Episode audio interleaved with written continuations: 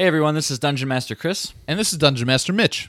If you like our podcast and you want to help support us so that we can raise the money it would take to purchase the necessary ritual components to make Stomp into the Lich Lord that forever reigns over Orenthal. Then head on over to patreon.com slash dungeon master block and check out the awesome rewards that we have in store for you there.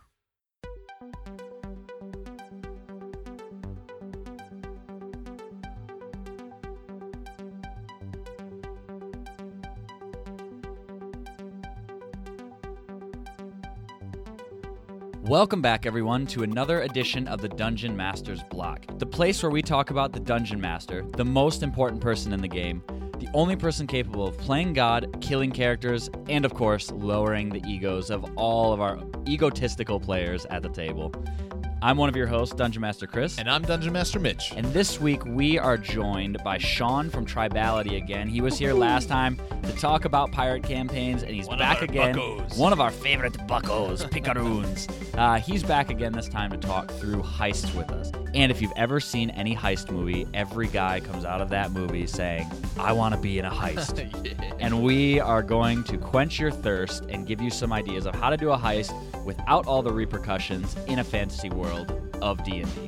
So, first before we jump into that, we have some shout outs that we need to do. And our first one comes from Enchanting Hunter. This one's from Australia. And so it says, "Got me back into tabletop gaming. 5-star reviews." And he says, "I started playing D&D 4th edition about a year ago with some friends, but no one was that enthusiastic about it, and it's kind of started to fall through after a few months.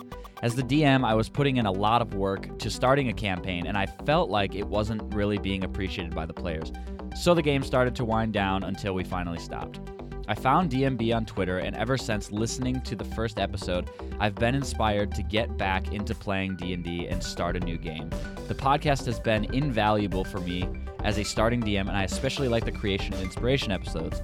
I'm going to use the level 20 commoner. It says uh, the podcast has tons of great information about DMing, and I would recommend it if you are or are looking to be a DM. Thank you to DM Chris and DM Mitch for helping me or for keeping me playing D&D. Jake. So thank you very much, Enchanting Hunter or Jake. Uh, we greatly appreciate your support. It is really cool. We've had a couple people tell us that they haven't played D and D in years, and the podcast has brought that Yeah. desire back for them, and uh, that's that's a really good comp. I mean, Yeah, that that's really makes me feel encouraging for us. That's- I love it. That's one of our things. I, I don't think we necessarily said that was one of our goals when we started out doing this, but it's definitely been something that we've seen happen more Bringing and more. people back doing yeah, yeah. doing this podcast. It's yeah. awesome. We have another one back from the States. It's entitled DMs Talking to DMs. That is exactly what we're doing, Chris. And it's by Customer Chaos. And it says, This is a great podcast. You can hear everyone just fine, which is a big plus. Some sections, and especially now that we have our new beautiful mics, and it says, uh, Thank you, Patreon Dragons. And it Some sections I would say are not essential, but still enjoyable. The meat of the episode is usually right on point and features great commentary on the subject. Hearing lots of opinions and thinkings about the actual act of running a game is essential to being a good DM, whatever system you're using. And these DMs are leading the charge. Thank you so much, Customer Chaos. We appreciate that so much. We are DMs, and we are speaking to all of you, DMs. Yes. Well, with that, let's get to story time. Story time. The time during the episode where we talk about what happened last week during our campaigns, our favorite moments, what we learned about ourselves, and what we learned about each other. Please join us now as we enjoy story time. All right, so for story time today, we played my campaign, and Chris, you guys are stuck in a very large maze. Large is an understatement. large is a huge understatement. yeah, it's a, it's a huge understatement. Yeah, you're not sure. It's basically a mega dungeon, is what we've come to the conclusion of. So, but you guys don't know where you guys are going. But this maze is blocking the way, perhaps, to where you're going, or maybe this maze is where you're going. But in any case, you're in this maze. And last time, what we talked about was there was you guys made your way into this maze, and then you found these doors that told the truths and lies, and you fought a couple strange creatures, and eventually you made your way to this big like arena room inside this maze, and you fought these celestial glowing gladiators and they eventually formed together to form like a image of Kord like a giant image of Kord It- like you said before it wasn't Kord because if it was you guys would be dead We'd be screwed. yeah. but you beat it and this gem appears and dropped. And so the rest of it you guys kind of thought about it and you're like, okay, we're It's the Arkenstone. That's what you kept saying. But That's what I kept you saying. guys I keep saying that for every single one we find. You guys were like, we were told that the trials have just begun. I bet you we're supposed to go through this maze and collect a gem or a stone from each god. Like there's some kind of challenge for each of these gods. So you guys tried to make your way through the maze some more. You kind of got lost, and Grouthoof changed into a hawk and decided I'll fly up high because these there's no ceiling to this place. Yeah, we, we figured it was a good idea. Just fly up, explore, tell us what's over there, maybe even fly over there and just collect all the stones. This sounds like a great idea. and it semi was, but what what ended up happening? he flew into a no-fly zone. Essentially, is what happened, uh, and essentially got shot down. Yeah, he flew up like over these 300 foot walls, and he could Mhm. see these four beings at each of the corners with wings, and we like didn't angels. like we couldn't. Yeah, we couldn't see this as players, but we Mhm. all of a sudden hear like we see him fly over a little bit.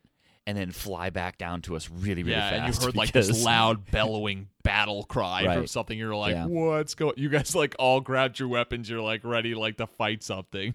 yeah, and over the wall after he so he tried to fly over the wall is what happened and then all of a sudden it was like scream and he was flying back looking panicked as a hawk could be and what happened a huge angel came flying over the top of the labyrinth walls and basically like hit him once, did a crap ton of damage against him.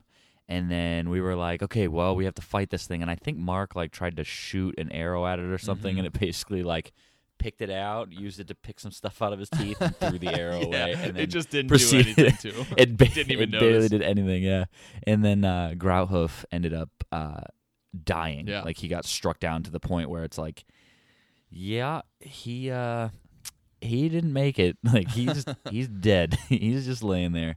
And uh, something interesting happened at this point. Like we were given these Little these vials, vials, as yeah. part of. Yeah, we were given these little vials of clear liquid that were like, well, we don't know what these are. We don't really like. We have these rings of sustenance. We don't we don't get parched. We don't get thirsty. Like we're not hungry. Like what the heck are these things for? You know? and you as players were pretty sure you knew what they were because you'd seen them before Yeah, yeah, yeah. We we've we've known what they are, and like we've we've seen them before, and uh, we know them to be called the tears of the gods. Which, if a character dies, you can place it like you can place the tear of the god in the mouth. I don't know if you have to. I don't know if you necessarily have to force them to swallow it or however the mechanic works. Uh, but basically, they get resurrected Mhm. to their full HP, full stats, full like basically like it was the beginning of the day. Nothing happened Yeah. to him, um, and so his started glowing and he comes back from the dead and basically is just like, well, that's not gonna work, guys. I don't think they like way. it when we cheat and go over the walls. Yeah, yeah. So we we found ways that we could fly up, like we could fly above the wall, but we couldn't fly over Yeah. into another section. And so slowly, as we've been going through, he's been kind of scouting out ahead, like a little by little. Like he'll see over the wall and see, like, oh hey, there's a big room over there. We probably need to get over Yeah, there. you've somehow. learned So that the been- big open areas, the big rooms, are usually places that you can go, and there's a some sort of challenge from the gods, and there's a Mhm. gem somewhere in that room. So there were a Yep. couple rooms that you during this session actually went to and were able to find and had some sort of challenge from the gods. The first room I think you guys found was the one where there was it had a huge pit in the middle. It's the biggest room you guys have come across in your all your Mhm. time in the maze, and it has this huge pit in the middle that you couldn't see the bottom. It was just dark Right. as dark could be. There was a helmet floating above this giant pit, just suspended in midair. And then there were uh, in each corner there were one giant, like we're talking 250 foot statue of what you guys now know are dwarves. And us, us as players have all had really good history with huge stone statues. yeah, and other and so we're all like, and by good you mean terrible. yeah, yeah, yeah. Oh yeah, totally sarcastic when I say that. Um, but yeah, so we we had to we we figured just by looking in the room, we're like that helmet probably is something that we need for these. But how in the world are we gonna get this? And at this point in time, I don't think you mentioned it yet, but our party split up. yeah, Like I, th- I think it was Rix ended up going somewhere. You was guys Rix or? Rix. I don't remember. Yeah. Rix. You guys Yeah, came yeah. across this giant Olidammara slot machine, and Mark Magic Mark always loves gambling with like his character stats. A little too much. So he he was like, "I'll do good," and he got the one bad result that made him switch to another place in the maze, which is awful. And mind you, like you said, we are in a mega dungeon. huge and he just comes out. Uh, he just goes somewhere. Yeah. like we have no idea where he went. And so he, like, we entered into this room and we found out that the minute we like crossed the threshold into the room, these dwarves, dwarven statues started moving. And so we would like the minute we would leave, they would like return to their place, and um, it wasn't just touching the floor. It was like even if Grauthoof tried to fly in to get the helmet, they would they would try and move and and hit him and. Uh, Rick started hearing all of this commotion, so he knew that he was close. He just kind of had to like roll listen checks and find his way back. it was good out of everybody that Rix got lost because as a Lapid, a rabbit kin, he has a phenomenal sense of hearing. Yeah, he and does. so he was he it took him a long time, but he was able to kind of follow the sounds and he was like, you know, I could be walking towards danger and he was, but he's like I guarantee that whatever these sounds are coming from are my friends and they might be in trouble. It Mhm. led him back to you, but basically you guys when that happened, you saw another gem. Where was this gem? It was it was on the hand or in the head of The one hel- of the the top of the helmet. top of the helmet is where it was, yeah. And so we're like, okay, we probably like the helmet looked the same as the one that was floating above the pit, correct? Yep. So we were like, okay, we have to get that somehow. And so Groudhoof at this point, I believe, had used his hawk form, and so Yeah. you're like, uh, we can't rest just in the middle of these hallways. It's gonna be a while before I can change to a hawk. Is there another way that we could grab this helmet? So you guys were like, all right, let's how how do we get this helmet? And so you guys all kind of ran in the room and like had this idea of, oh, let's one of us will distract the statues. And I know you were like, uh, I can't run fast. I'm Yeah. you. I cannot be the distractor because I'll get I'll get I will get murdered. These things are 250 feet tall. Right. One hit will probably kill us. And they ended up coming after you, and something went really well in your favor. yeah, it was so if you've listened to the podcast at all, we have this critical fail chart. And this thing tried to like just I don't remember if he was trying to step on me or swing his axe or whatever, or punch me or whatever it was. But he was just he was trying to obliterate me. And he probably would have succeeded he probably had he would've- not your tier of the god probably would have been needed to use. Yeah, if it wasn't crushed. but uh and then he rolled a f- I forget whatever it was on the chart, but basically he he like it's like, "Oh, you're you're walking Yeah. along, slip on a banana peel and He boom, tripped. fell right in the middle of the floor with the stone like right there for me to grab." And it was just one of those things that it was like where he fell and how he fell, his head Mhm. was right by me, and I I had to roll to grab it, but I still had another turn that I needed to do to get out of the room. And so luckily I made all of my Yeah. checks. I don't know if I made them by a lot or whatever it was, but we made it out of the room and that was what Rix heard was the falling of the statue. And so he's like that's how he ended up finding his way back to the room was hearing that statue fall over, make that loud noise on the ground. He comes running back after everything's gotten up and moved back to its original place. Um, and he shot the helmet with the arrow afterwards to knock it out of place because it's like, oh well, what does this thing do? Um, and so Torque ended up putting it on, and he like I don't know if he was like teleported. Did he did he like teleport He into the the head? Yeah, he basically became the consciousness of Mhm. one of the dwarven statues, Mhm. and the other dwarven statues immediately came at him. The one with the that used to have the gem in it, that's the one he got put into. The other ones started Right. coming at him, and he tried to fight them, and three on one was just a total battle, and he ended up dying as the dwarven statue. The thing crumbled, and he got put back into his own rightful body. And so Mhm. you guys are like, oh, So if we had gotten the helmet, that probably would have happened, and then we were gonna would have gotten the gem anyway. We just found this really loopholey, crazy way to end up getting yeah. this.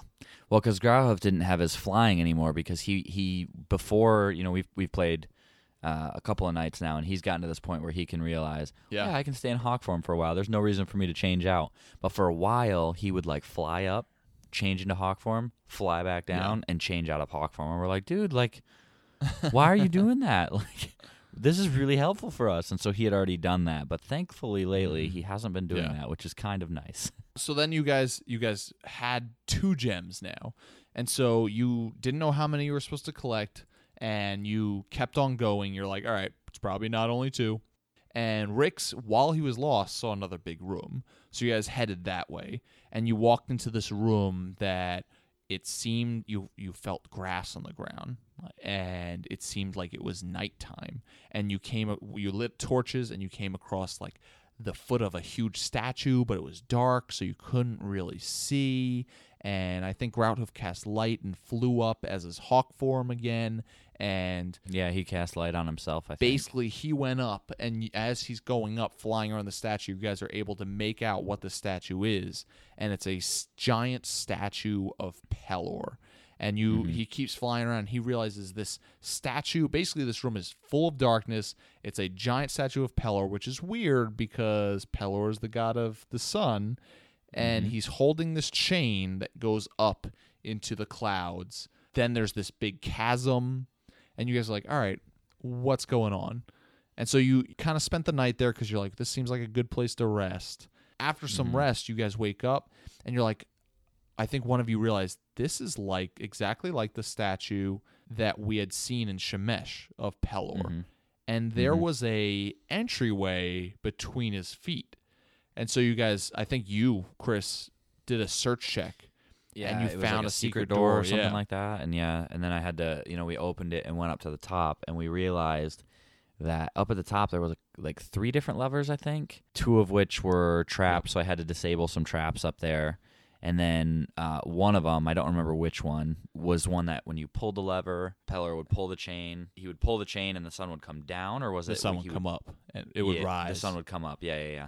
And we had a little bit of a miscommunication between between what we thought you were saying and what we heard. Yeah. Because what it sounded like it was saying is like, oh yeah, there's this, you know, the sun comes up in the like across the room, and we were thinking like, oh, it's like a mural or something like that, like where it's it's like a painted sun coming up, going up and down across the wall. It's definitely it definitely was a little bit difficult because it's Well, it's such like a weird for this like super simple. Yeah, it's and that's Yeah. and that was like I was like, uh, you know, you guys are like, don't don't spoon feed us. Like we want to figure it out, which is awesome of you guys. But there's been a couple times in this maze where I'm like, it's really a simple answer, but you guys were like thinking maybe a little bit too hard or something wasn't described perfectly, and it's difficult because you guys are not in a a normal maze. You guys are in a maze created by the gods, and not everything is like as it appears.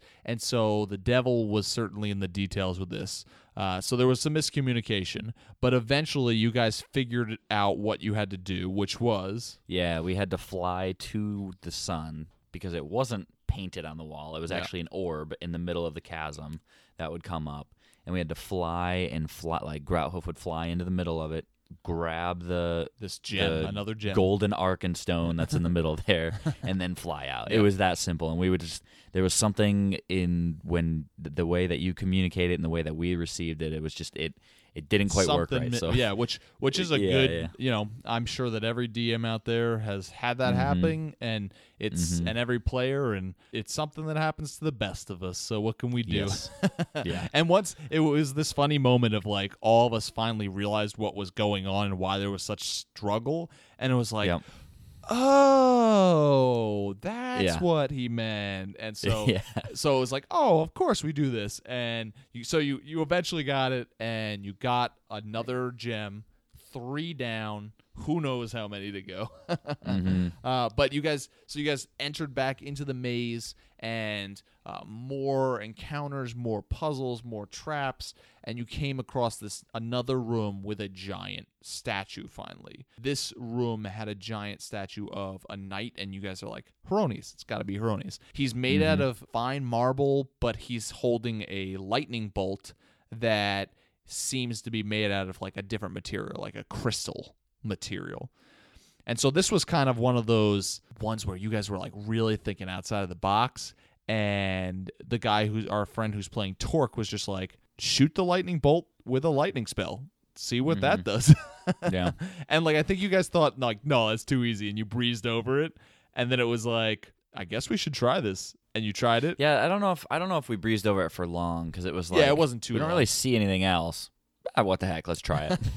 And and sure enough, sure enough, it ended up working, and we struck it. There was probably some gem. sparks that happened or something, but out of the lightning bolt fell this silver gem with a lightning bolt on it. Yep. And it was that simple. Sometimes it's just that simple. Yep. But that wasn't all that was in that room. That wasn't all. In four in the four corners of this room, there was something. It wasn't dwarven statues. It was boots. There was pairs Yeah. of boots. A pair of boots in each Yep. And only two of us put them on um, because Mhm. Grouthoof, I think, detected magic on them. Yep. And he And identified, Kruor's he couldn't super, figure out what's going yeah. Kruor is like super skeptical of magic, uh, and so he's like, "Yeah, I'm not putting those on. Like, not doing it at all." and sure enough, the two people that put it on started dancing uncontrollably. Yes. Uh, and I think it was like you got like a plus five to dance or something like that. I don't know. Well, that's what we said Yeah. because they were cursed. Yeah, yeah. And you guys later figure out how to remove Right. them, Which was we had to. and you found out that they give you a plus five afterwards. Because I was like, Oh, yeah, yeah. The curse was sure, sure, The curse plus was five to yeah. dance. The curse was that you just couldn't stop dancing no matter No. what. And so if like in in any battles you guys would get into, you'd be dancing, which negated some of your AC, Mm-hmm. and it was just it was annoying and it was terrible. But you guys you guys were just frustrated, I think, and you were just like, yeah, we don't know what to do. I guess we're just cursed. Like stupid Olidammara. This has got to be Olidammara. Mhm. And the funny thing was, it was Olidammara, and there was something that you guys were. And Chris, no fault of yours because it was a Yeah, night because that I you wasn't weren't there. here Yeah.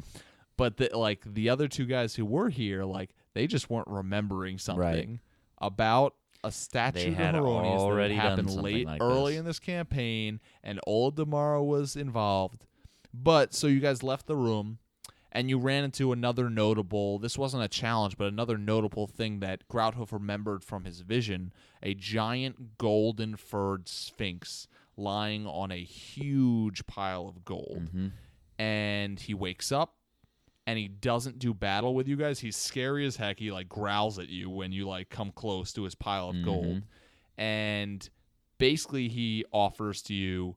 I will, he, you guys are like, what are you doing here? And he's like, I will answer your questions for your treasure. And you guys figured out you had to pay him 500 gold, and he would answer pretty much most questions that you Yeah, would answer, most ask him. most questions that weren't something that the gods wouldn't want him to tell. Yeah, was like he was- basically he basically was what he commanded not say. to answer certain things. Yep. and so we we I think we only asked him like three questions or something like that. But the most important one that we asked was How do we get? how the these heck do you get these boots, stupid boots off? You know. Um, and I don't remember exactly what he said. He something. I think He, he, just like something about. smiled and said, "You dance around the night, of course." Oh, Which, yeah. if you remember a story time long ago, there was uh, the comeback in. Olidammara had tricked Grouthoof and Rix and Kruor, even though Kruor wasn't there, into coming into his inn, and they had to weave through this like underground cellar maze, and they had to dance around a, a statue of a knight. And Grouthoof misinterpreted and thought it was dance through the Through night. the so they night. danced for like eight hours. Instead of dancing around the night. So you'd think that after that crazy thing that they would remember Dance Around the Night when there's dancing boots and a statue of a Heironeous the Knight. Yeah, but they didn't and so that was the Sphinx said that and like Caleb who plays Groundhoof and Magic Mark who plays Rix were just like, Oh Mhm. so you guys all made your way back. Groundhoof puts on the boots, you look at the boots and you're just like, I don't want to put these on. Nope. I don't. I don't This want is anything not to do with these. Man. But I am assuming I have to do it. And Yep. So Kruor puts them on, and they start dancing around, and eventually we get to a point where feels we can stop. something. Yeah, Yep. Feels something in his boot. Yep, and out of the boot comes a another gem, which I think was the purple one. Yep, a if I purple remember gem. right. Yeah. Yep. And so that was obviously the gem to Olidammara. Olidammara, yeah. Yep. Yep. And so that's that's where we stopped for this night. But so you guys now have a total of five gems. One of the other questions you asked the Sphinx was, "How many of these gems do we need?" Mm. And he told yeah, you right. he told you that you needed 14 and one of you guys was like 14 like but there's 15 gods that we went on this quest for and basically he was like uh, yes but but Istus has already placed your his gem in the place because he has determined it is your destiny. Right. and I Istus forgot about is all about destiny and fate. And so there's one less gem and you guys have five. You need 14 so you guys are on your way in this mega dungeon to collecting all these gems. I don't think anybody from our group remembers that, honestly, because we're all like, oh, yeah, we have to get 15 gems. And if we don't, like, thank you for telling me. Now I just have to try and separate player knowledge and character knowledge again. because I totally was like, yeah, we got, like, not very many to go now, and we're getting closer. And yeah, thank you for that. Thank you for you're, that, Mitch. you're welcome. You're welcome. Yeah. Cool. So you guys will have to tune in to another story time soon to hear about if they're able to collect all these gems. Groudhoof has died. He's used his tear of the god, and there's only three tiers Which of the gods left. Kruor, Kruor is kind of in this mode of I want to steal everything and have it attributed to him in Mitch's world, and so he was just like, guys, I feel like I feel like this just means that the gods are crying for you. Like I feel like this is like a Yeah. tear of the god that we have to use on Growhoof. And so Kruor is just in like this, I'm gonna steal everything and have it attributed to him mode. Yeah. Yeah, well, yeah, Kruor and Chris. yeah, right, right. and DM Chris is doing that too. yeah. But yeah, it was it was a good time. You guys have to check in more and see what happens in this maze if they survive, how many tears of the god they have to run through, and how many gems more that they have to collect and what they have to do to collect those gems. So check in to another story time for that. With that, let's head to the meet. I'm starving. We ain't had nothing but maggoty bread for three stinking days. Why can't we have some meats? Carving up! Just a mouthful. Looks like meat's back on the menu, boys. Welcome back to another section of the Meet Everybody. We're glad that you decided to join us today. We have Sean from Tribality back with us. Say hi, Sean. Hello, everybody. It's good to have you back from the land of Toronto. We are excited for what you're going to talk about with us today. We're talking about heists. But before we get into that, it's been a while since you've been on here. What's been happening around your neck of the woods and tri- with Tribality? Thanks for asking. Uh, Tribality, uh, we're busy, you know, trying to get content up there. Uh, you know, articles every day, writing homebrews or how to become a better DM. You know, we've been trying to uh, make that happen more often by getting a little bit of support. So we've started up a Patreon, like a lot of people, and uh, we we have 15 people supporting us, and, and that's you know allowing us to be able to go and do a little bit more, uh, create a community, be able to go and you know bring on some more authors. So it's been really nice to get some support and we're you know we're just going to keep doing it regardless but the more support we get the even more stuff we can put out Ah, that's awesome. And you guys are also on the nomination list for an ENnie right now, too, correct? we are and uh you know in our short history it's nice to get on the list like that uh there's a lot of uh great sites on the list so far the submissions i'm not sure if final nominations are in yet Yeah, I'm not sure if they are yet yeah either. so it'd be nice to get on the final nominations and you know They we might, they might be when when you guys are listening Yeah. to this podcast. yeah so we'd be really happy to uh get a chance at a at a silver or gold that'd be super cool Yeah, that'd be really cool. Well, I'm excited for you guys. You guys have been killing it over there. Yeah, you guys are blowing Yeah, up. you guys are are going crazy over there. A lot of our listeners have gone over and supported you guys, and the same from you guys. You guys have brought us a lot of people too, and so this is a this has been a great relationship for us. And, and thanks again for coming on the Well, podcast. it's it's great for me because I don't have to figure out how to make a podcast uh, about being an awesome uh, DM. You guys took care of that for us. hey, there we go. There we go. So let's let's get into to heist, and I think the big question is as we start, why in the world would somebody want to do a heist? Well, the famous and wonderful Dane Cook. Again, some of your listeners may have a, uh different opinion on that. Um, he he, he kind of has a I can't remember what album it's on or whatever, but he has a a I thing think it's vicious circle. Yeah, yeah, and he's like, more than anything, every guy wants to be part of a heist. I'm talking about a B&E breaking and entering. Oh yeah. I'm doing a B and E. Yeah, and even more than that, they want like you know a monkey. We want to be a part of a heist, and then there's something else that we want even more than the heist. Any guy here would love to have a monkey. You know, assuming that. they want to they want to own a bar too, according to How I Met Your Mother. But so, but I mean, you know, like Fast and the Furious proves it. I mean, people love heists, right? I mean, oh you know, yeah, maybe Dane Cook or whoever he borrowed the joke from is uh, right, and uh, you know, you do want to be part of a heist, even if you don't know it. That's good news for us as DMs because we can, you know, mine that for uh, great gameplay opportunities, right? Yeah. I think for for every guy when like Fast and Furious came out, it was like, man, I really want a sweet car like that because I could do awesome things like they do in that movie. And so it's got like this just not to be punny or cliche, but it has this fantasy around it where anybody would love to be a part of a heist. Most guys, if they knew they could get away with it scot free, would love to be a part of a heist. and so the great part about being a dungeon master is we can kind of help create those scenarios for our players in a fantasy world where even if they don't get off scot free, it's in a fantasy world. So there really are no real repercussions for it, which is great for our players. And in game, you know, 20 years goes by a lot faster than real life. Yeah, yeah, right. you're basically like it's 20 years Which later. would be so, that'd be totally cool too, right? I once spent 20 years in prison. it was a piece of cake. Your dwarf rogue, your dwarf rogue's in prison for 20 years. He comes out, he's not neutral good anymore. No. yeah. He's different. He's a different He's rogue. done some things he's not real proud of anymore. He's now uh, he's now a hardcore guy who's out for revenge. I think that heists are, are great because you know it gives you and the players also a lot of times is like you go into a dungeon room, you clear it. You go into a dungeon room, you clear it, or you know you're you're moving along a plot. Like some DMs might be struggling of well, how can I go and collaborate with the players in a way that's not just going to go and blow up and you know have them running around the the world just tearing my story apart. Well, in a heist, you know, you can go and kind of set the limits and work with them where, you know, they're kind of coming up with a lot of the plot for you. So you can kind of sit back and just, you know, enjoy a session while, you know, they write it for you almost. Whether Yeah. it goes well or not, you know, as long as they're having fun. You can have the heist go horribly or smooth. It doesn't matter as long as the people are having a good time. And and you win either way. If they all end up in jail or if they end up on an island uh, drinking medieval p- pina coladas, you're you're you're good either way, right? if So- you like medieval pina coladas, it's like Shrek now, it's the Shrek heist.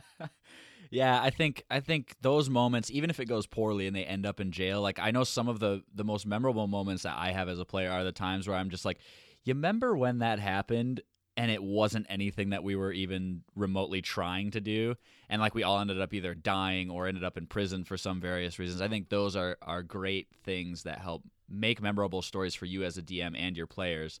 I think that something that a heist is perfect for is we've had people, we've had listeners write in to us about feeling like their group of players are getting upset with them because they feel like they're being railroaded and we've had sometimes we're like you're not railroading them you're giving them a story. Like anyway if you have a group that's like that and they feel like they're being railroaded i think a heist campaign is perfect for that kind of group. Because like you said like you come up with the item you come up with the fortress or wherever they're stealing it from and it's almost like all right here it is. Go for it guys. It's like a sandbox, but you've created it so that they can't go and say, "Well, I'm just leaving the city and go to whatever." It's like, do you want the MacGuffin or not? Like, yeah. Yeah. so you can really you can go and take some people who who want that agency and they want to have control because you know they're more experienced players and you know they're the ones who are tearing over even experienced DMs or for like a younger like what I mean more less experienced group of players it's a chance for all of you to go and learn to do that collaborative storytelling right That's so popular in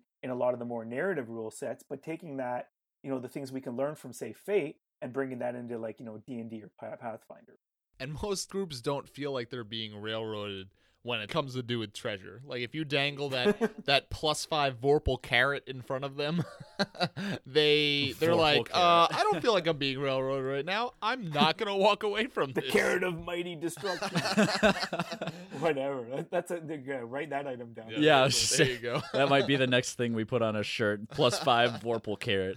there we go. somebody might not actually know what a heist is like people are like well i know what a heist is it's kind of like a robbery They've Well, heard the name what- before. They've heard the yeah, words or whatever. what makes a heist special because I mean, a heist is just a theft. The special thing about it is it has a focus on planning, execution, and aftermath. I mean, I can go and be like somebody who goes and pulls up in a car, goes into like a pawn shop, takes out my gun, and goes and asks for the money. That's a robbery, and Right. it could even be a heist if it's at a specific time or whatever else. But the difference between a robbery and that being a heist is that you know you didn't just go in and do a stick up or whatever, or you didn't just go and mug somebody on the street, or you didn't just wait for an opportunity to come around. Like you case the joint, you're doing all this planning, and that's what's a big draw because you just tell your players like, oh, by the way, you guys are like really strong. Why don't you just break into that gnome bank and uh, steal some gold? Like you know, I, I always I always want to do a Harry Potter heist. Yes, Gringotts Bank, the the bank that's Yeah. impossible to break. Oh and yeah, break you out. could totally put one of those into a D yeah, and you D could go world. and bring that into D and D, right? But I mean, you can't just have your players walk in the front door because they're No. going to get one. You you shouldn't let them let them try,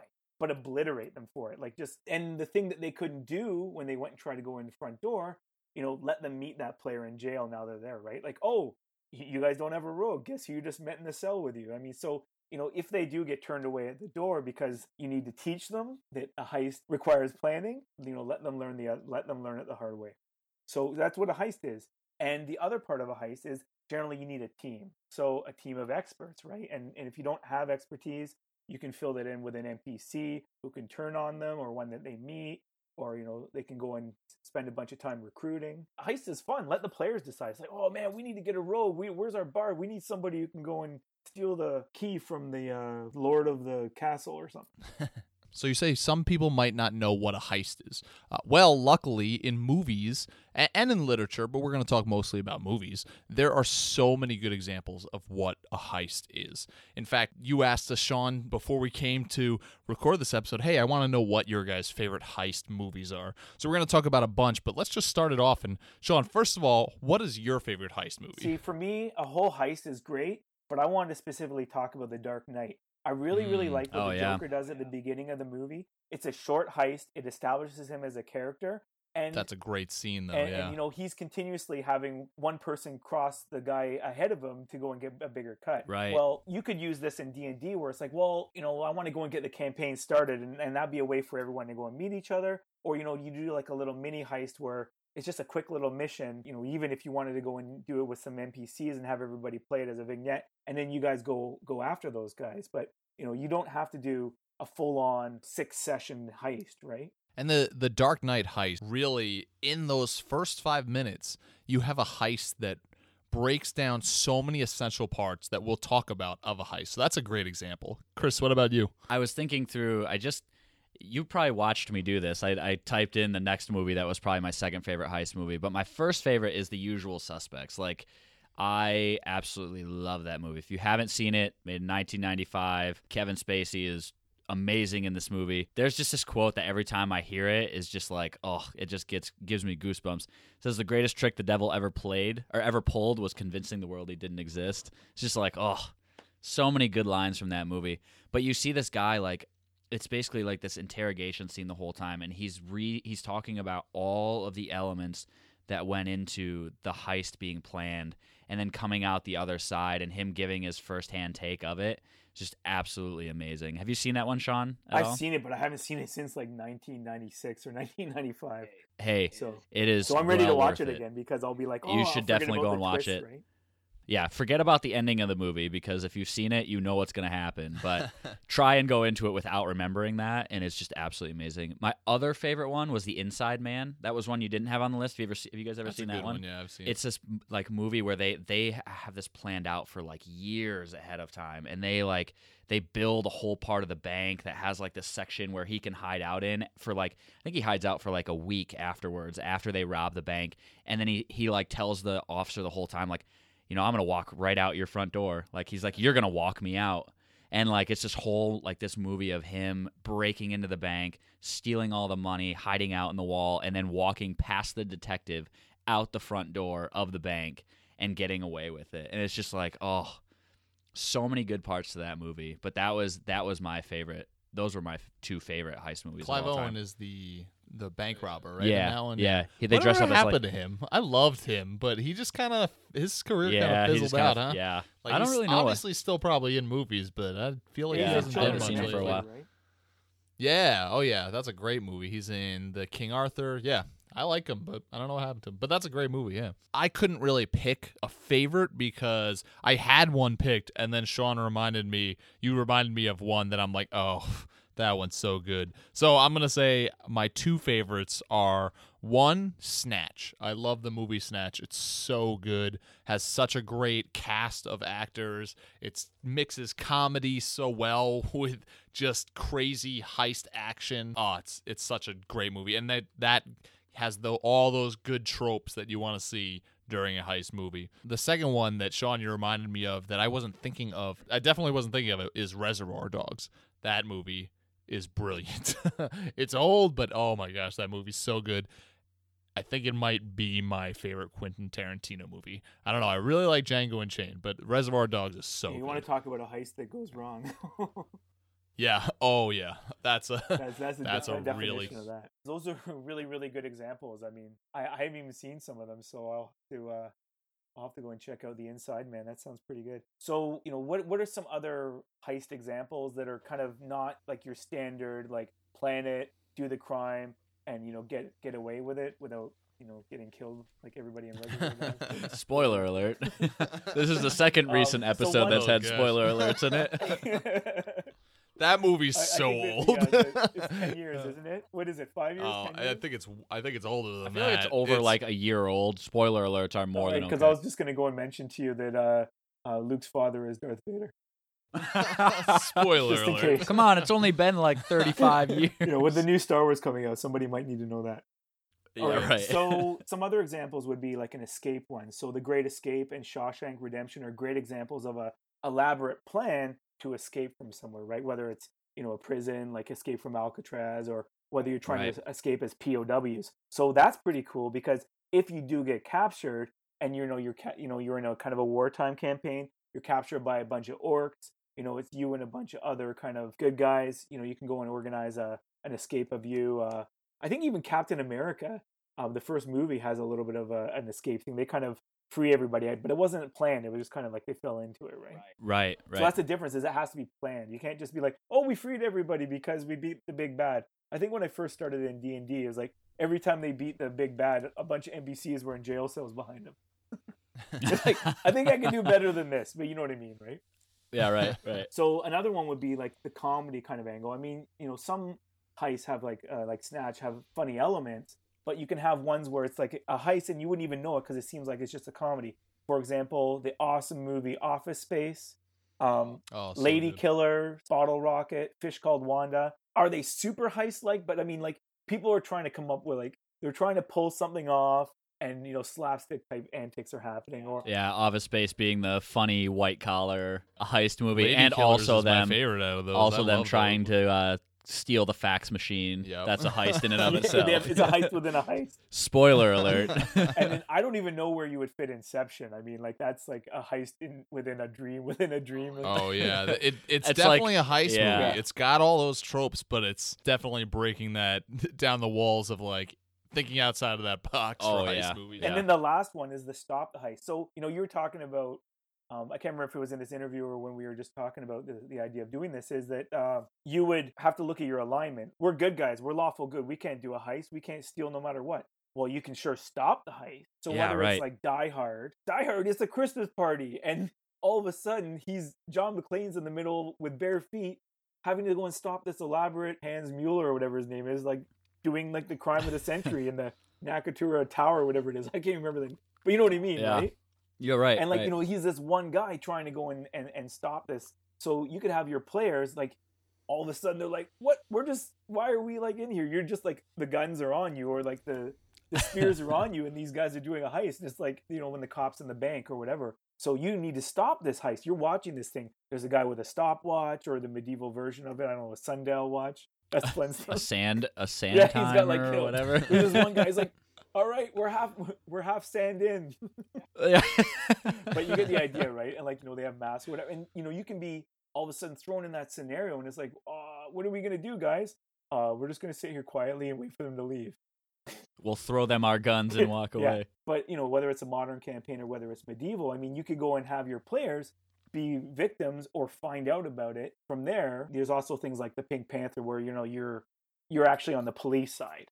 So you know you're trying to you're either hired by the police or you're the police, and you know you find you catch wind of of a heist, and your peers can think you're an idiot because there's no way anyone would ever. It's impossible. No one would ever try to steal from there. And you have to make sure to ask for a hamburger. Is what you have to ask Exactly. for. I haven't seen the Steve Martin one. I heard it wasn't. Uh, oh, oh, that's what favorite. that's from. I'd like to buy a debugal. debugal. All right, that's enough of that. How old did you think that Reservoir Dogs was, was Sean? I don't know, like 10 years? 1994 or something.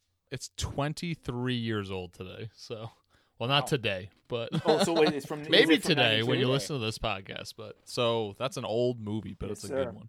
So, Sean, you mentioned before with heist that there are common elements that seem to pop up in all these different heist movies or literature. What are some of those elements that are common to a heist? Well, I think when someone's writing a heist, they like to put their own stamp on it by either modifying or pulling one of these out. But in general, I think that you need an exotic location. So the Gringotts Bank or a casino or, you know, a European uh, villa, you know, something like that, right? You need to be stealing something. Generally, it can be uh, the fantasy or the writing term, the MacGuffin, which is just, it doesn't really matter what it is. It's just that your players need it and want it.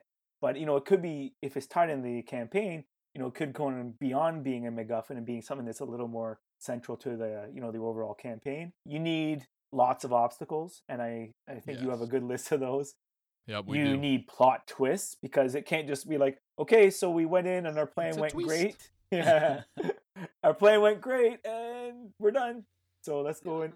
And Yeah. then you need a you, Oh, that wasn't such a hard right. heist. and, and you need a nemesis, right? I mean, so um, Oh, even yeah. if it's a light nemesis, I mean, in or yeah, exactly. Like in the case of the one I like, which is the Joker heist, you don't have time to establish this great big like two act nemesis he's fighting. But the the bank manager he's in there is, is representative of the mob. He wants to go and hurt, whether it's burning their money or whatever, and he gets to go and like you know hurt that guy, right? And and and and get away with it, even as he's telling him the whole time. So it's just a foil, someone to be against. You know, Ocean's Eleven, Andy Garcia does a great job. oh, such a good Or was that too. Ocean's Twelve? I can't, I can't remember. I get mixed up with which. No, I think with who's who. That's the I'll first be honest, one. I don't right? like those movies. yeah, I think that's the first and one. like you know, yeah. and, and you know, you just want they're stealing his money. That's not nice. No, you want this guy's money. You want him to be poor. You want to be sitting out there being like with his hands out of his pocket, right? That's and that's that's what you want to go and have. That this person has established themselves. You know, you could do a, a I don't know if you know the Dukes of Hazzard. You could go and do a heist against Boss Hog, like whatever you want, right? Like you know, just it's somebody that you just hate. Throw some lieutenants in the way and whatever else, but you need that guy that if you can steal something from him, that makes the heist all the sweeter. And then the final thing you need is you need a team of Experts, people who know what they're doing. yeah, you do. or you could try it with a team of people who don't know what they're doing. There's your comedy one. Yeah, right. Roll your thievery check. You rolled a one Yeah. because you have minus ten. yeah, right. It's like it's like or you roll uh, a run, one yeah, with that minus classic 10. heist movie where they like scroll through the dudes and they say like this guy's the blah blah blah and it's just like and you have Joe who is some guy and Yeah. you have Robert who is also some guy or you have it all in quotes. The thief, Yeah. quote unquote.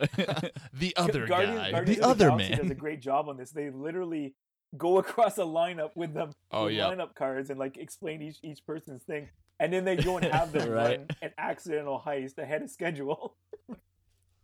Rocket Raccoon, he's playing so hard to have this heist, and he's got everything in order, and then all of a sudden his timetable gets ruined. The obstacles don't need to be a trap or don't need to be a lock. It could be something as simple as like, oh, by the way, remember when we said it was in two weeks? It's tomorrow. so now you have to try and fast forward your plans a little bit and get them ready, especially if you were still in the planning And so stages. speaking of the planning stages, so we talked about some of the common elements. A, a heist in a movie generally has three acts, and depending on whether it's Reservoir Dogs and they go backwards or they kind of start at the end and, and bring you back to the beginning. In general, the structure of a heist, you have the first act, which is the preparation. So in Ocean's Eleven, it's going and getting the idiot uh, brothers out of jail or out of the factory or whatever it is. It's going and digging up uh, Matt Damon wherever he is. You know what I mean? on the subway in yeah, Chicago, you know, I think is where he was. Yeah. So, and you know, what's really cool is as you're gathering everybody who's on the team, that could be even like your way you go and have everybody meet instead of you meet in a tavern. You know, so everybody has their concept. Like, okay, I'm a rogue, I'm a bard, I'm uh, the muscle. You know, like they'll go and kind of pick their role so that when you're creating your character for a campaign, if you want to do a heist campaign or, or an arc, yeah, everyone would kind of pick their role they're going to be in that, right? Like, oh, I'm the halfling, so I'm the second story man. What you want to go and do is you want to gather up the team. Well, you're also going to go and learn about what you're robbing. So usually there'll be the master plan guy or somebody will hire you and go say, hey, I want you guys to steal this for me. So you'll be given details about that you'll need to go and do the second act, which is the heist itself. Hopefully, in the first act, you've had some time to go and plan and learn about the security, do some uh, surveillance, you know, and even from a story perspective, plant some seeds for plot twists that you'll that will come to. So in the second act, to be successful, you should have some unexpected events. So we mentioned earlier, timetable changes, or somebody gets put in jail, or all of a sudden you can't get one of the things you needed. Like, oh, you really, really needed some fake gold bars to swap well, you don't have them anymore. Now you got to paint silver bars, whatever. Something happens, like, you know, and all of a sudden they're way heavier or the weight's off or, you know, you had to do a scale thing or who knows. Something yeah, goes something wrong. goes wrong. Yeah. And then the third act is that unraveling. So your twists on, come out and your plot comes out. You know, the characters turn on each other. If somebody's made a deal with somebody else, that deal comes into play. So when you're doing a heist, you know, you want to go, you could encourage your players. This is their chance to do a little player versus player if they're not, maybe not like a strong team where they could go and be doing whether if you're playing online they could be in another window with you or they're sending notes to you about something they did and it's like oh okay i see that and then you're just smiling right? Well, you could even incite that by maybe the whole entire group of like you have that team isn't filled up by just players but by a couple NPCs and what if there is an NPC in the mix who wants to kind of get away with all the gold and maybe one of your PCs finds out about that and confronts him and he's like, "Hey, just join me." The two of us together. That's yeah, awesome. right. Now, we've brought up ideas like this on the podcast before. And we always say, know your group. Yeah.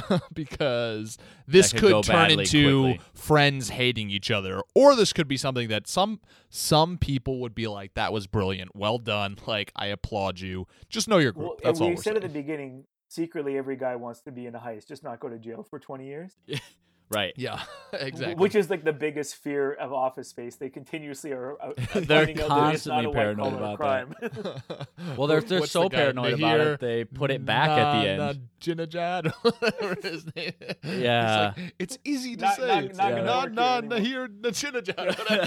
gonna work here. Michael Bolton. Michael Bolton, yeah.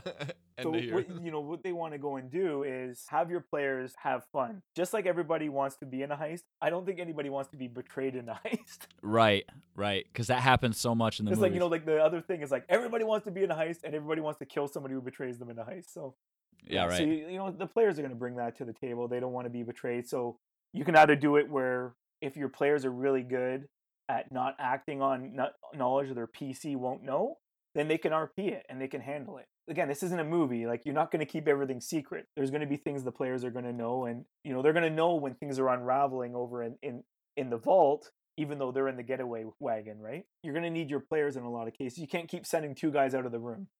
Well, and you you can conquer that by having some kind of magical walkie-talkie system. Like there's spells that allow things like that to happen. You can have your characters have some sort of item that's been enchanted with this spell that allows them to talk to each other at all times or even see each other at all times. Didn't we talk about in one of the podcast episodes the like iPhones of the D and D world with the rocks? Didn't we talk about the rocks that I- were I enchanted? think we did I think we did point. talk about that I- back a long time familiar. ago. That's like a level two. Like in level two, my players get a bag of holding and and and rock walkie talkies. walkie talkies. But yeah, you you break down if if players have or if you as a DM have this like inward like struggle with like oh but that's character and player knowledge meshing and I can't stand that and uh, personally as a as a DM I can't stand that so I would just answer that problem with some sort of artifact or item that the players have that allows them to see or hear each other at all times, which would be very useful in this kind of a And campaign. then you could break it. And then you Right, could right. it Well, I and think then send them out of the I think especially Get out. depending on like how valuable the heist is. I think the more valuable the item is that you're trying to go after or whatever, I would think the more money and the more time you would spend on this, so they might have more precautions like rock walkie talkies Yeah. or whatever. Yeah, yeah, I think for I think for Rock walkie- I think for stealing like something that's on a cart going to a city that you still have to plan out a little bit because it's got guards. Like, I I don't think you'd need rock walkie talkies. But if you're trying to steal like a multi-million gold item or something like that, it's going to take a little bit more preparation and time. So rock walkie talkies might come in handy then. you said they could break Sean, but what I thought of is what if they don't break? What if a member of the like what if a detective or something gets their hands on one of these things and so they're listening in at all times or they can see you or whatever it is. Saruman has the other orb like Yeah, you right. got to watch out. He's watching you. That would be pretty sweet too. A plot twist. Exactly. And these plot twists should go and come into play like in, in that third act. So however you're going to go and structure your adventure, adventures aren't structured in acts. I mean, that's and scenes. They kind of are, but you know, they're not like, oh, this is a three act with three scenes in each act. Like, you know, it's, it's more like that, especially with your players planning things, it's, it's going to go differently. But, you know, you can still, at the end of it, what's the twist going to, going to, going to be and, and figure that out. Are the characters captured by the law? Maybe this was their plan. Maybe they get captured and like, you know, they're getting pulled away and the person who captured them is actually on the team, right? Yeah. Or maybe the characters get away, but they don't have the loot. Like, you know, they had to drop the money, but they didn't go to jail. Maybe there's like double heist going on. Maybe they're against another team of adventurers, and those guys are laughing all the way to, to the island because they have the treasure, but at least the double cross didn't end up with them in jail. Maybe they've been hired by somebody and they go and do the whole heist, and then they find out the whole thing was just diversion for something else. those are some classic tropes I think need to be, especially the double cross. Like, there's always double cross in a heist.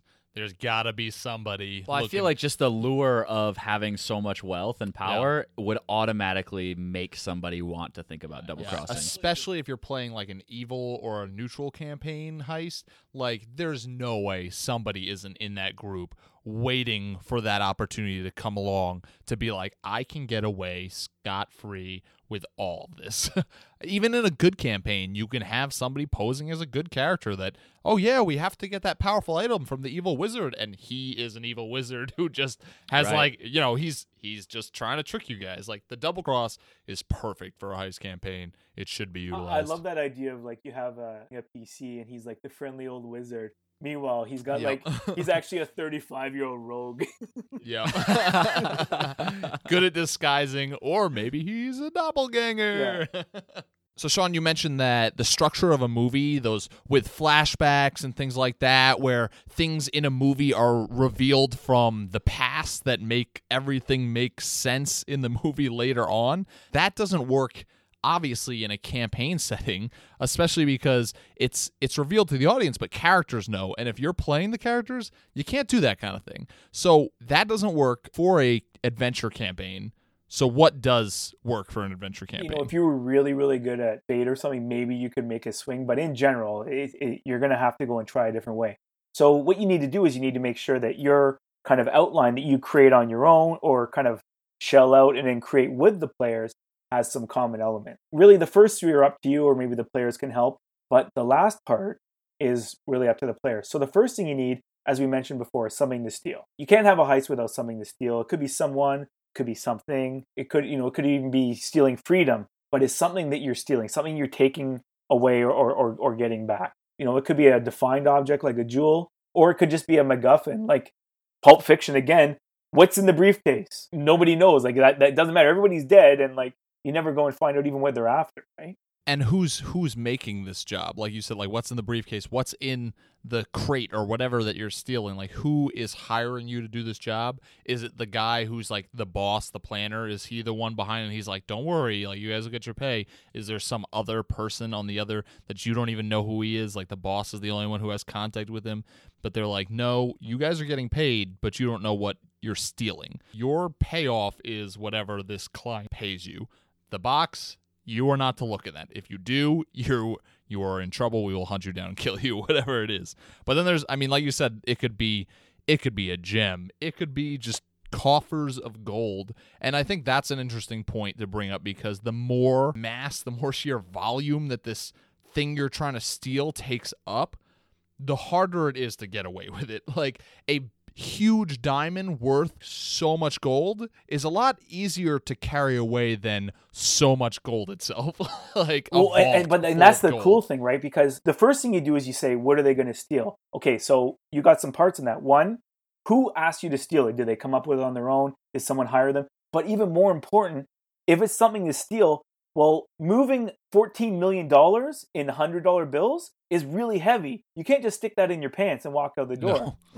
No. But you know, if you go and have something like a like the jewel thief is always fun, like the cat burglar stealing the gem or cut or Thomas Crown cutting the picture out of the frame and oh, rolling it such up. Such a good movie. Right, like so those things are cool. So depending on which style you want to do, the MacGuffin or the treasure, or whatever it is, should represent the style. Like if you want them to go and do a lightweight sneak and be able to run away, well, don't saddle them with like you know seventy six tons of silver bars.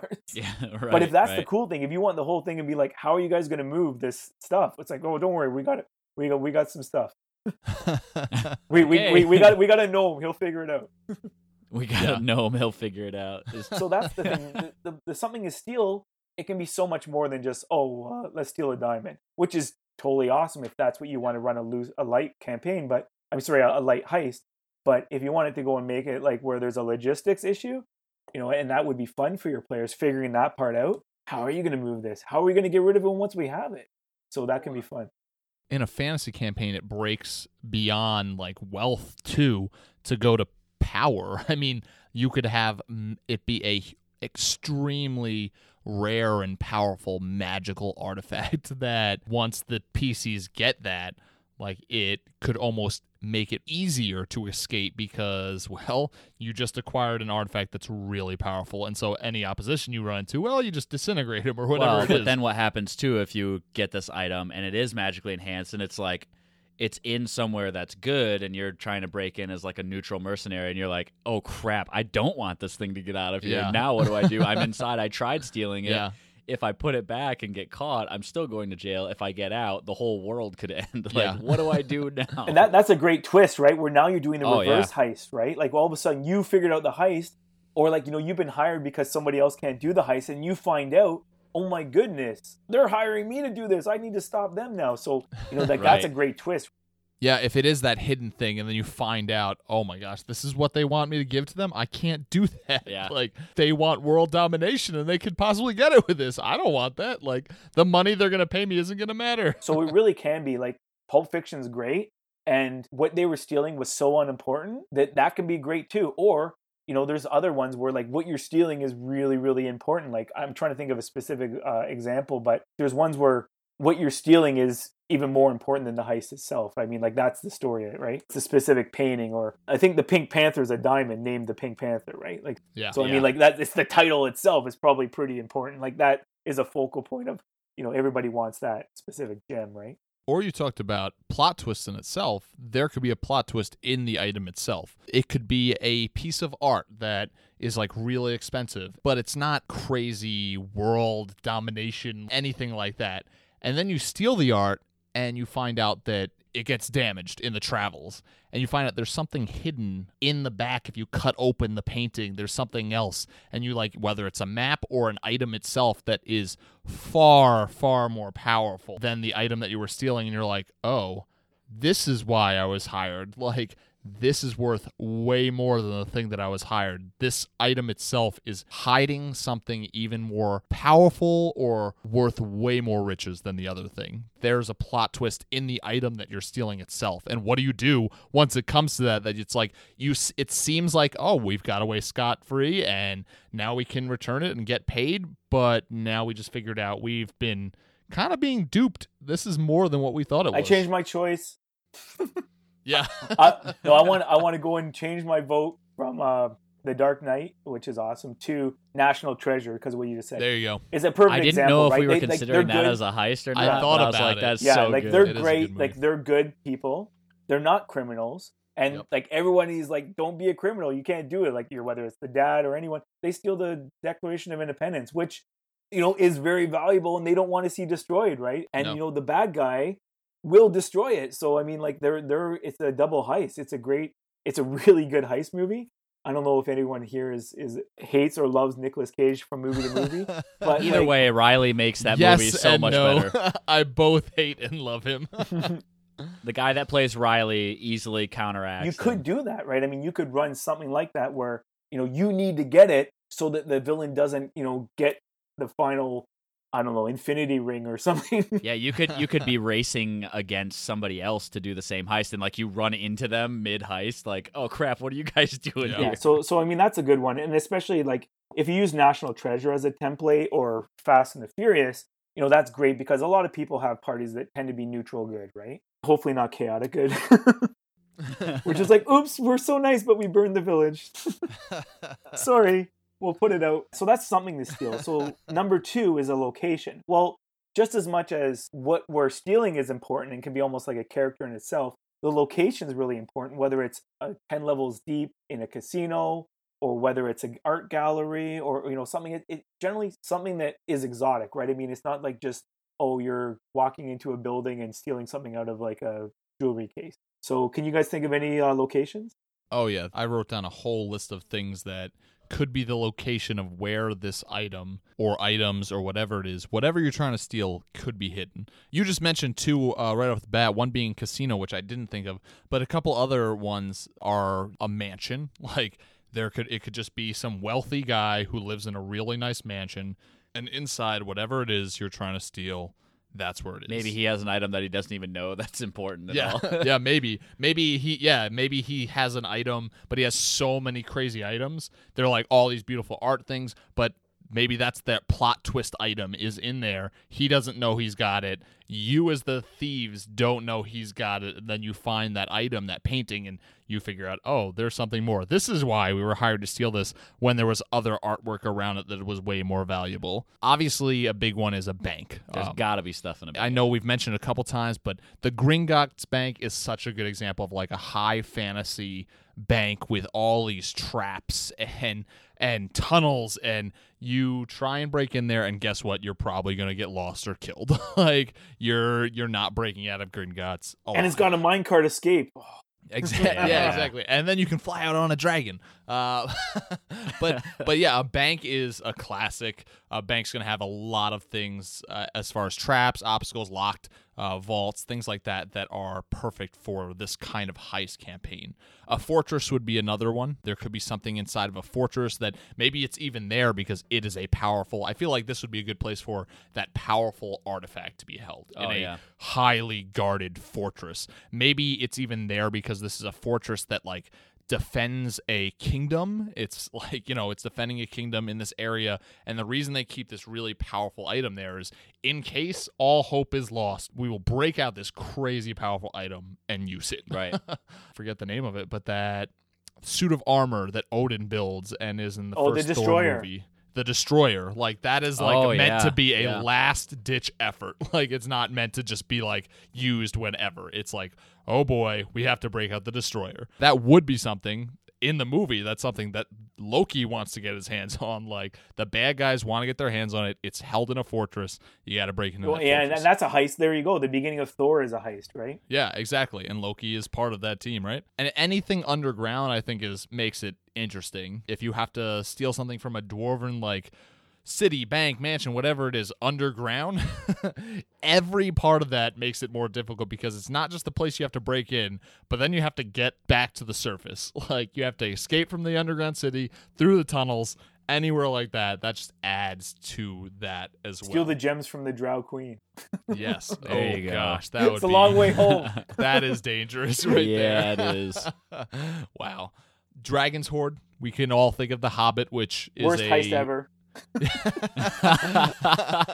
It- Uh, which is sure, I'll reveal myself to the which dragon. is a short book or a really stinking long drawn out movie and whichever one you want to choose but yeah that's a that's a fantasy heist. Worst heist ever. Didn't work out that well. But that's you know you could have dragons in D&D and all fantasy lore they all seem to be greedy the evil ones especially and they want that hoard of gold i don't know why they want hoards of gold it doesn't really make sense like they're not going and spending it they just like the shiny That's why the dragons in my world don't care about hoards. no, they don't. no, they don't. well, that stinks. I guess we're not getting rich off these dragons that we're killing in your campaign. We'll find out. Uh, but yeah, so like dragon, a dragon hoard is a perfect place, and I mean, what bigger obstacle is there besides a ancient red dragon sleeping on a pile of gold? And there you have piles of gold. That's difficult to get away. You're not going to be able to sneak in and just pluck it from the dragon. Or you could steal just one thing from the dragon. yeah, the Arkenstone. Yeah. And he'll know.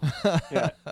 No, but Yeah. like you know, you're sent in to go and get just one item from the dragon, and you know the dragon doesn't notice, and then they or the dragon's supposed to be away, and then yes, and then he's not away. instead of a red dragon, you could be hired to steal an item from like a good dragon, like a A gold good dragon. dragon, yeah. So Yep. like that would be an interesting heist because you know you're not going to kill the gold dragon, whatever else, and but you know gold dragons they like their magic books or they like their gold just the Yeah. same as a red, and you know you got to go in and get this special spell book which they're not going to give up. But you know you could even be good and be like, well, we need this book to save the world, and you know he's not going to give it up, so let's do the heist. Yeah. Or you could be evil and you could fight that gold dragon. Oh, or you could be evil and hired by a red dragon to steal something from a gold dragon. So many layers to the heist. I, think I think a Dungeon and Dragons heist should have dragons and dungeons. Oh, yes. right? Wow. Let's not Rev- box ourselves in here. Revolutionary. That's why I'm here. That's why you guys keep bringing me back. Right. I never thought of that. bum, bum, bum. but you know, but the que- you know, why fight the obvious, right? I mean, like you know, they are they are great elements to throw in there and, and bring the two genres together, the heist and the fantasy. Yeah.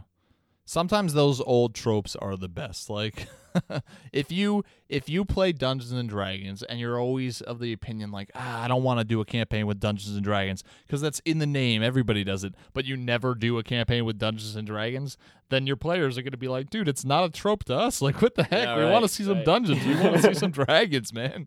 So don't shy away from the things like that just because they're tropes. Just the point is not to use them all the time. Another one I thought would be really cool would be having to have a heist from like an underground crypt, like where possibly the traps are. Once things are, once you steal this item, maybe it's really easy to get in and get that item. But as soon as you take that crown off that dead king's head, well, the whole place Everything just wakes woke up. Well, yeah, and that's the Indiana Jones, right? Where like he planned it, he had the sand and everything. It's not really a heist, but like you know, he it's, it's more like a, a a treasure hunt. But you know, it has those elements, and you know that that. But it's a wrong. heist if you're stealing from undead Exactly. Yeah, of a sudden. and- and And, then and then the wrong. problem is not getting in, the problem is getting out. Yeah, then you that's the idea, right? And your players are going to be so mad because they're like they planned this, they planned that, and like everything went smooth, right? Until like click. And it, speaking of like dangerous situations, I don't think there's anything more dangerous than a heist that takes place stealing some powerful thing from a temple. Because if it's powerful enough, you're not just going to have some like zealous worshippers of a god on your case and trying to find you, but you're going to have a god themselves that has now said, You are my enemy. I'm coming after you. And I don't think there's a lot of hiding to do from a god. so that could be extremely dangerous. Another place would be museums. Uh, museums could hold many types of artifacts and really valuable things. A castle stealing something from a king, stealing the crown of a king, that would be crazy. You see that where the heist to steal the crown jewels in England, right? Yup, exactly. And this one would be a really cool one, I think, as well, and a place to put a lot of cool obstacles. But a wizard's tower, like steal- Anything is possible in that place. Because we all know that wizards live in towers. That's why I said a wizard's tower, because that's where the wizards to. always have to live. So you steal something from a wizard's tower, and of course it's going to be the top floor of the tower that the thing that you want is going to be at. And there's going to be extra dimensional space, and there's going to be all these crazy magical traps and magical creatures that might be summoned to attack you, and you don't want to wake up the powerful wizard. that's a crazy heist right there. and that's something that D and D can offer that you're not going to go and see in a Tarantino movie that well, unless he No. jumps genres again. Come on, Tarantino. Come on, Wizard heist movie. Like, you know, I didn't like the fantasy uh, with the, the hobbits and stuff. I'm going to make my own. Quentin Tarantino, if you're listening right now, which we highly doubt, we want to see a wizard heist movie. Coming fall 2017. the rated R fantasy movie. Yeah. I think the only other thing we would I would say that I have on here, and the reason I have it all in caps is because it fits into everything that we just talked about, but the vault. the vault itself is a location you should have in a heist.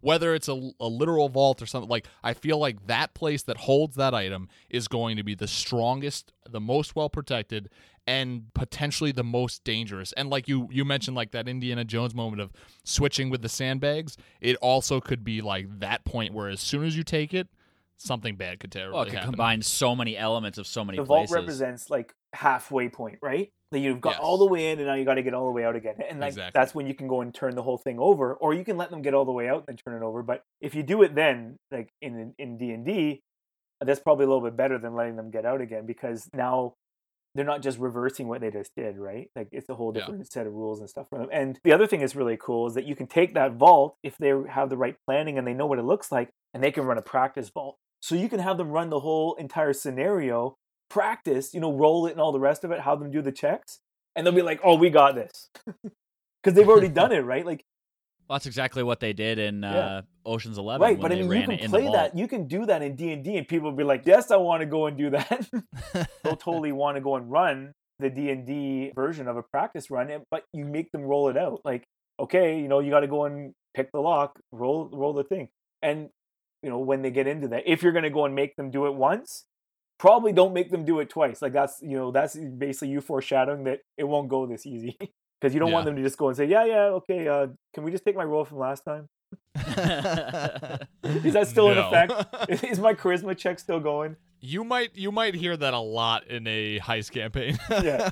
Cuz the, the one of the biggest dangers I feel like with a heist campaign is all it takes is one little thing to go wrong and Oh, yeah. everything's going really wrong. All those traps that might be set up, they all have the potential to set off some sort of alarm. That's really what something is well protected. A trap that's set off in the wrong way is probably going to switch an alarm. So off. moving on to the opposition, like you know, we're just talking about traps and all that. What are some things that are good things to put in front of the players to make it so they can't just walk in the front door and walk out again? Yeah, some obstacles. You know, like for example, guards, security systems, Yeah. people that are opposing you because they the parallel heist. for you have example. monsters in and of themselves, Exactly. Yeah. just scattered throughout the Gringotts area. had a dragon in it, Yeah. like the chain dragon. Like you can have monsters in there. I think just something typical is locked doors. yeah, I mean, that's that's something that if you don't have a rogue, you're going to either be bashing down the door, which is going to make a heck of a lot of noise, or you're just going to be stuck looking at a door that you have no idea how to get through. you need somebody to open some locked doors or to bust it down. Yeah, right. like you're not gonna walk right in. That's that's gonna be the case, and I think they're gonna be thick doors. They're gonna be thick wall surrounding whatever you're trying to steal. Should be well protected. That's that's a huge point. Like you have those guards, you have those traps. Obviously, there's gonna be traps besides locks on all the doors, on the floors. Like all these things add up to make different kinds of. you know, obstacles. locks are great, but I mean, your fighter is going to sit there and be like yawning. So when you make the opposition in this, instead of it being great cinema or whatever, I mean, Ocean's Eleven's great because what have they got? Eleven guys, I think. Yeah. Gi- give or take. sure. Pretty sure. 12, 13, whatever. So you have 11 guys and you have 11 jobs. So we're going to talk about the some of the, the jobs and, and you know that are good for such as races or classes later. But you know your opposition, there should be something for everyone. So you know your thief should have law, and your bard should have a social encounter they need to get by to get you know to romance the key or or whatever it is, right? Or you know to go and uh, disguise themselves and get through security. You know maybe they're you know they need to get hired as a guard. So you know the, all these things give everybody a job. Like the fighter needs to go and hold open this thing because for whatever reason they can only keep it open for five seconds unless he holds it up with his 20 strength, right? So whatever it Yeah. is, I mean, you go and give everybody a job, and the opposition, whether it's you know specific lieutenants or or a skill check or whatever else, you know, you want these things to be jobs for everybody, right?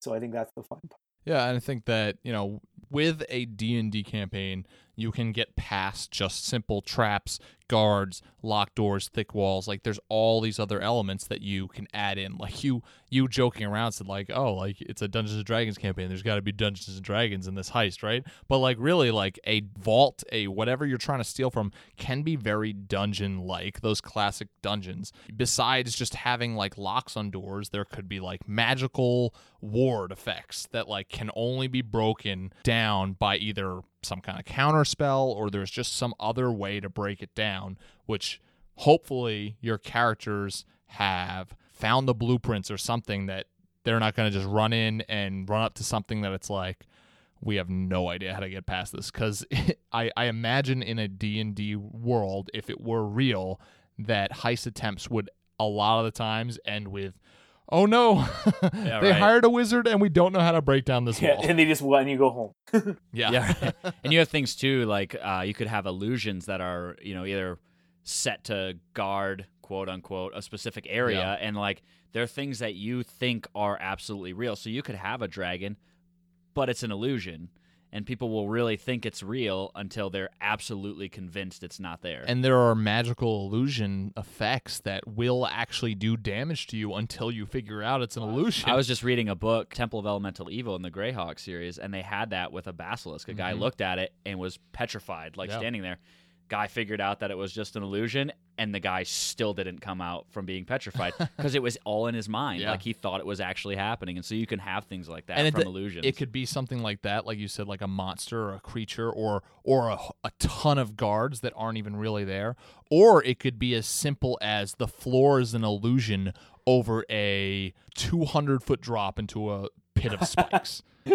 But like seriously, they if I was protecting a magical item, I would want things like that in Oh, my, yeah. in in play. I think one of the things that if you want to have really powerful traps and devices that could literally be you figure it out or you die, this might be the campaign where you drop a blueprint in front of the players and go, "Oh, like here we need to figure this out," or let them know the name of the wizard who protected this place and so their job is to either go and threaten or coerce that wizard into telling them what the traps Yeah. are because if they just walk in But don't they just could give them the blueprints, right? Send the bard to go, or send the, the rogue to go and steal it, or to go and socially grab Yeah, it. Like get the plans. Go to the city. You know, it's like, oh yeah, I've been dating the city planner for like three weeks. yep yep Can you imagine how much different Indiana Jones would have been if you know that part where they go to find the Holy Grail and the floor is invisible, the walkway is invisible when they get over there?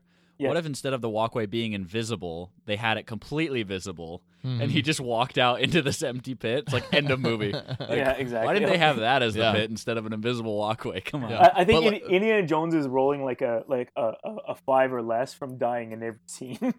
Pretty much, Right, yeah. the floor's breaking all around him. He just happens to be right in the right spot. There's Mhm. snakes all around him. He just happens to not get bit. Yeah. Beyond those kind of things, I think some other obstacles could be just tunnels. It doesn't have to just be a small building that's holding it. It could be like a whole it could be a labyrinth of tunnels, Oh yeah. of corridors, and if you don't have a map or a blueprint, you could get lost. Chris, you're we're playing in my campaign a labyrinth right now. You guys don't have a map and you guys have no idea where you guys are in it. like, Nope. It's very if you have that kind of thing, a map or a blueprint is going to help you a lot more than trying to remember left, right, left, right, left, right. And the one time we tried to fly up above it, our Yeah. character got killed. and chalk. and chalk doesn't work. All Yep. that stuff. but yeah, so you have to have a plan for that kind of thing. There could also be sorts of tests. We said like maybe there's magical wards and stuff. Well, maybe there's passwords that protect a door from opening, and if you don't find out what that password is before going into this wherever this location is, you're not going to be able to get past it. Everyone's fate. Harry Potter has like J.K. Rowling has come up with continuously great things that you can kind of modify or borrow, like whether it's having to drink a whole bunch of water or whether it's Yeah, uh, playing oh, a game of chess, which is you know used in D and D and level one starter sets all the time. But uh, you know, you get the idea that that there's all these kind of things where it doesn't have to be like uh, I ask you three riddles. well, that's the Riddle next one. Everybody's classic would be riddles. Yeah. Like yeah, but you know, it doesn't have to be that. It can be something where it's like a puzzle, right? Which is, you know, which is you're not going to have someone sitting there, or you know, maybe it could be. It's like all of a sudden they're like, "Why is this crazy NPC here?" Right? And you know, Yeah. it turns into a social encounter. Well, Mitch, you remember the uh, the puzzle I made you guys do, the slide puzzle, Yes. right? oh, everybody hated that, and Caleb was Caleb just like, it. "I love this," and he spent like forty five minutes figuring out this. but that was a good example of a somebody stepping up and being the expert in Yeah, that. right. And if we didn't have Caleb there, we would have been a lot of trouble. Yeah, right. Uh, but yeah, you brought up riddles, and uh, we do have riddles on the list. One thing you mentioned, even Harry Potter, and one of my favorite parts of the books that didn't make it in the movie, and I'm not really surprised that it didn't make it into the movie, but in the Goblet of Fire, they're running through that maze, and Harry runs into the Sphinx that won't let him pass unless he answers riddles. And like, what if that was like part of the uh, dungeon or vault. There's a sphinx that you have to get past, and it's like sphinx will either murder you on the spot or you can answer its riddles because the person who put them there has riddles. The. Sphinx answers. is a great example, and that's a great example of a monster that naturally fits in a heist. I think that's a good, Yes, really good exactly. example. So yeah, riddles can be a riddles passwords. They can be perfect for that thing. Yeah, and the Yeah. players could even know. I mean, like players can be like, "Oh, by the way, in this room here on the map, there's a Sphinx." They're like, well, "Okay, well, what are they going to ask? I don't know. Just be smart." Yeah. Yeah. Yeah, it could be in the blueprints, but it doesn't have the answers or anything like that Yeah. if you have the blueprints. You could also have like false vaults where you're trying to get into this one vault, but there's multiple vaults that you're trying to break into, and you break into one and there's nothing in there, or what you're looking for is not even there. And it's like, okay, crap, everything we just planned for isn't working. or you get to the place and there's on the blueprint it says vault and you open the door and there's like a corridor of vaults. yeah, right. And you don't know which one is the right one. Or Chris, we just played Tomb of Horrors. There is a false lich in that dungeon that the guide to the Tomb of Horrors actually says that if your players beat it, you look at them and you're like, "So was that a hard campaign? Did you think that was good?" And you try and coerce them into leaving after just beating the false lich and give them the idea out of out of character that they just won. And then they find out later when they return to town that the lich is still alive and they beat a false one. Like you like that is so messed up. But like there it's almost that idea of like the false goal being put there. Like maybe it's an illusion or maybe you get into a vault, you pick up that goblet that is that thing that you need. And as soon as you leave this bank or whatever it is, you realize you're holding a lump of coal. like how awful would that be? The be? idea here is to really make your players hate you. Yeah, yeah, right. well, you that's the thing. I think that a, a a heist that's too easy would not be fun. You need to have these crazy things. And I think you do want to reward your players with that in that planning stage as much effort as, as they put into that, you need to reward them with that. And vice versa, if they don't put a lot of effort into that planning stage and trying to figure things out or if they fail things in that, there has to be things that they're going to run into that are going to be an awful awful terrible time. So we talked about the nemesis or the nemesi, enemies of a campaign, and we of course mentioned a couple things that are obvious nemesis of a campaign, and that could be obviously the law. The law is an obvious one. The hand of the law is going to be after you as soon as they find out what you're doing. Uh, even if it's As a well good, they should be. yeah, even if it's a good aligned campaign, they might have the wrong idea and think that you are trying to steal something unlawfully, which it may be unlawfully, but that doesn't mean that it's not for the right reasons. And so the law, the guards of the city, the the guards of the vault or whatever you're trying to steal, that is an enemy of the campaign. It doesn't have to be the main enemy. Another enemy that it could be is the the owner of the item itself or items. Uh, whether it's a dragon, whether it's a wizard, whether it's a group of people, uh, they are clearly not going to be your buddies because you're stealing something from them. They're going to be a little ticked off. Honestly, it could be someone that you never ever meet in the campaign, or it could be a major character that ends up like you having to do battle with at the end, or uh, get away from, or whatever. They could be a huge enemy of you in this campaign. Uh, an interesting thing, and I, I think we mentioned it briefly, but uh, rival thieves. Maybe there's another group or groups that are also trying to steal from your group, and so or steal from this this vault or whatever it is, and so you might have a run-in with them, and it might be like, uh oh. In fact, you might break into this vault, and maybe they're right behind you, trying to coattail you. And as soon as you get into that vault, you turn around, and they've got crossbows drawn on you, and they're like, all right thanks for getting in for us. Give us the item. Uh, another enemy, of course, would be a traitor in the group. if, if somebody's trying to double cross you, that could end up being the enemy of the entire group besides that guy if he gets away with the item, and you might have to hunt him down and get him. If we're talking about the law, and maybe there's a price put on your head that you stole this item, and now this guy who owned this item wants it back.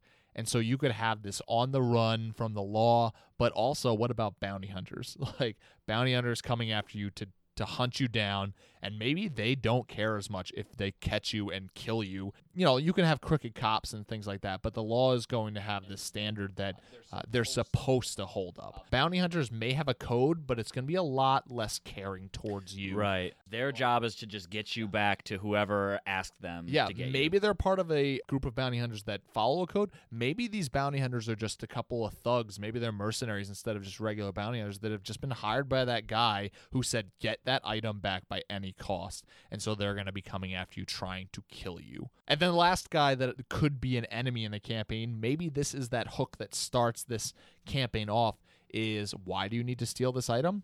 Because there's some guy that you owe money. Yes. And so he's like, you better pay me by this time or this is going to happen. Like this mafia, like, or he threatens your family or something exactly. like that. Yeah. And that's a good point. Maybe that's why a good aligned campaign happens where you have to steal something because your family's in danger. Maybe somebody's taken your family and says, I'm going to kill your family unless you go and steal this item from me. then you to have to say the debt." typical line, I will find you. Yeah. I have a particular set of skills. uh, but yeah, so those are a couple enemies. So we talked about enemies.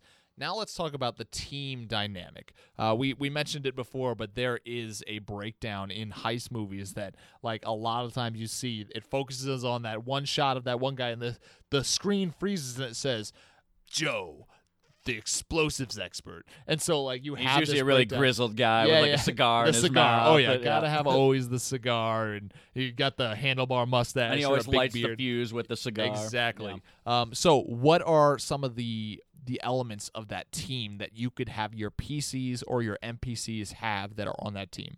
Obviously, somebody's got to put this thing together. There's got to be a planner, the boss, the leader. Another word that I like to describe it is the mastermind of the group. The guy who's in charge, the guy who comes up with the plan, uh, and that doesn't mean that he has to come with the entire plan. As a as players, you all come up with it together. But he's like the the guy that takes the role of planning. At the very least, he might be the guy who hears out the plans and go and makes the calls on things and makes the shots. And he's the guy who got that blueprint, that map. He's the one who put the team together. You know, like he's the guy that all the people answer to and have the connection to. Maybe he is the only connection. Like everybody in the group knows him.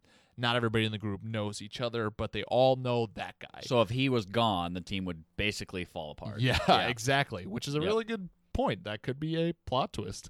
also, you have that classic trope of the partner in crime. So you have the mastermind, the planner, and then you have the guy who is that guy's best friend. And so he's their partner in crime. Maybe he fits another role, another like particular set of skills, but he is that partner.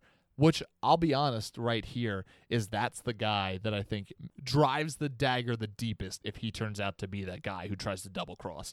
The guy who is like, I trust him with my life. I've known him my entire life. If he's the traitor, ooh, that can be really, really tough. Also, you you maybe it's not maybe the boss of the mastermind has somebody he answers to, a client, a backer, the guy who's like, bring me this item and I will pay you. Because like we said, maybe your team doesn't want the item. Maybe your team wants to get the item to somebody else so that they can get paid a certain Right. amount of gold. And so that client and backer, I think that would probably fall into NPC category. I don't I wouldn't want to play the client or backer in a campaign. Like I sit in my mansion while you go out and have the fun campaign. But that is a part of a team. Then you get into all these other areas that can have like certain weapons and classes and skills, but uh, like we said, an explosive expert. I, I thought right away the guy from Atlantis, like the uh, I like to blow things up, like with the like cigar. Like Yeah. he's he's perfect for that. And going along with that, then you have the mole character who is good at digging. I, didn't even have just, that down, I just but think the of the explosive guy has to look like Sylvester Stallone. Yeah. like for some reason, I'm like explosions, Sylvester Stallone. right. So he was a mastermind in that one. Uh, what was it? The Great Escape or something like that. Yeah. Awful movie, but yeah, he should never. well, be no, no, no. The Great Escape is an amazing movie. No, what was the one It was I'm called The of? Escape. I The. Escape. The yeah, Great him and Arnold. is an amazing. him and Arnold were yeah. like masterminds. I was like, you guys are not masterminds at all. But yeah, the explosive expert. I thought of a sweet thing to do is we talked about animal companions and how they could help out. Well, what it like I thought of in Wanted. You ever see that movie? Yeah. How the guy has the rats and like he has the rats and and at the end Oh, the explosive attach, rats. Yeah, they yeah, yeah. attach like bombs to the rats. Yeah. Like that would be so cool. Yep. Ha- as a guy, an explosive expert who has rats as Mhm. companions that yeah. he puts They have the little explosives on. watches on, there and exactly. stuff like that. that and like we yeah. said, you can you could D and Dify it by making the magical rune stones that explode instead of like TNT. Also, there's of course the locks expert, which maybe the explosive guy is that as well, or maybe the explosive guy is like, who needs a lock expert? I'm the explosives guy. But if you want to be a little bit more discreet, a locks expert, a locks specialist would be a good thing. A locksmith a trap expert, somebody who's really good at finding traps, who is good at disabling traps, uh, maybe setting the traps back up so nobody knows you were here. You need, of course, somebody who's the brawn, the muscle of the group, the guy who's there to protect the other guys, or like we said, the fighter who, if you run into a dungeon and there's a, a dragon in there, you want that tank. Because you don't want a bunch of like little locksmiths going, ah, running away. It's, It's like uh, it's like out. all a bunch of little key masters from the Matrix running around. exactly, exactly. Keymaster's nice, dude. The Keymaster was sweet though. he was until he got hit by like Yeah. 17 bullets Yeah, yeah, and didn't survive. Spoiler alert. Spoiler alert. Another role that it can be filled is that inside man. We've talked about that. Uh, the gadget guy, the guy who has the utility belt, all the types of gadgets Mhm. that can be used. Or Batman. Yep. Going along with inside man, I think this kind of fits too. Is a con man somebody like I think that's perfect for a bard. Yeah, the inside man or the the con man who can coerce and trick people into information. And of course, in D&D, you're probably not going to have a driver in the sense of like I've got the cab out front, Right. but like it could be like the stagecoach that he's got out front. So he's the driver, Western, yeah. yeah. Once again, I feel like that fits more of an NPC, but I I would like to have a driver in a heist. Like who doesn't want to have a driver? You need to run out to a coach, jump in and be like, "Go, go, Right. go." Right. Or somebody that has But some sort Johnny's of- not here. Leave Johnny behind. or somebody that has some sort of like flying mount or something like that that you guys have to get on. Griffins, yeah. man. Griffins, yeah. crew are in the heist. That'd be Oh, sweet. A good yeah, heist. yeah. And then there's a couple other things that really aren't specialized things, but in movies you always there's always the new guy. Everybody's like, Who's the new guy? Like what the heck? Like we've been on heist for years. Like who's this new guy? And so you could have a character play the new guy who has to prove himself to the group. right. You can have the fall guy. We talked about items. Well, what if the item was cursed? Or like there's a trap that instantly kills somebody. And so you you're like, you brought this one dude along and didn't tell him, well, he's supposed to pick up the item and set up the trap just so he dies. Right, right. or he's the guy that you plant the stuff on and he takes the rap for it, like the fall guy. Of course, most people aren't going to be like, I'll be the fall guy. Yeah, it's right. going to be a trick. It's more like everybody else is in on the fall Yeah, guys, except for the being fall him guy. the fall or Yeah. him being the fall guy. yeah. Yep. He's the guy that you close the vault behind. And he's like, no, don't leave me. And you're like, this is the plan. All along, Jim. We're so sorry. No, we're not. and also, going along with that is the traitor. We talked about the guy who's looking to double cross. That's a trope, but that's a good trope to fill. We've done that before we've had a traitor in the group with PC wise, and we've had players who wanted to kill other players. Um, you could do it, it could work well. It could be done. Just be but warned. might, yeah, know your group. yeah, you could have friends that are no longer friends after doing. something but like that. definitely definitely and don't don't try and do that like Right. obviously you want if you think you have a mature enough group then it can be a really fun thing uh, but an npc can be a traitor that could be the plot twist is he an NPC he makes being you guys a be traitor would be much easier Yeah. to deal with than a player. and speaking about the fall guy you just have the whole entire group be the fall guy for that traitor to the group So one of the other things that you know we keep saying the players, the player. Well, as they're doing the planning, the players are going to create some of their own ideas because there's nobody more paranoid about what's going to kill you than a player. yeah, especially if you have any type of connection to the character you're playing the as. players, when they're talking about their PCs and what they're going to do and what they should be overcoming, are going to give you great ideas for opposition. And you know they won't Yeah. even know it, and and they'll be like, "See, I told you that was going to be there," and they'll be like, and you'll be like, "Yep, I planned that like two months ago." Yeah, right. so yeah, like you can totally you know make make you look like a genius and and you know Exactly. reward them uh, by going in like just by listening. So you know hopefully the best opposition is going to come from you know during that planning when they're talking about things where you can Yeah. go and you know adjust the way it's going to work. It's like you know I bet you that's going to work like this, so we should do that. It's like well that is exactly how it was going to work. So now I'm going to make it so it's harder.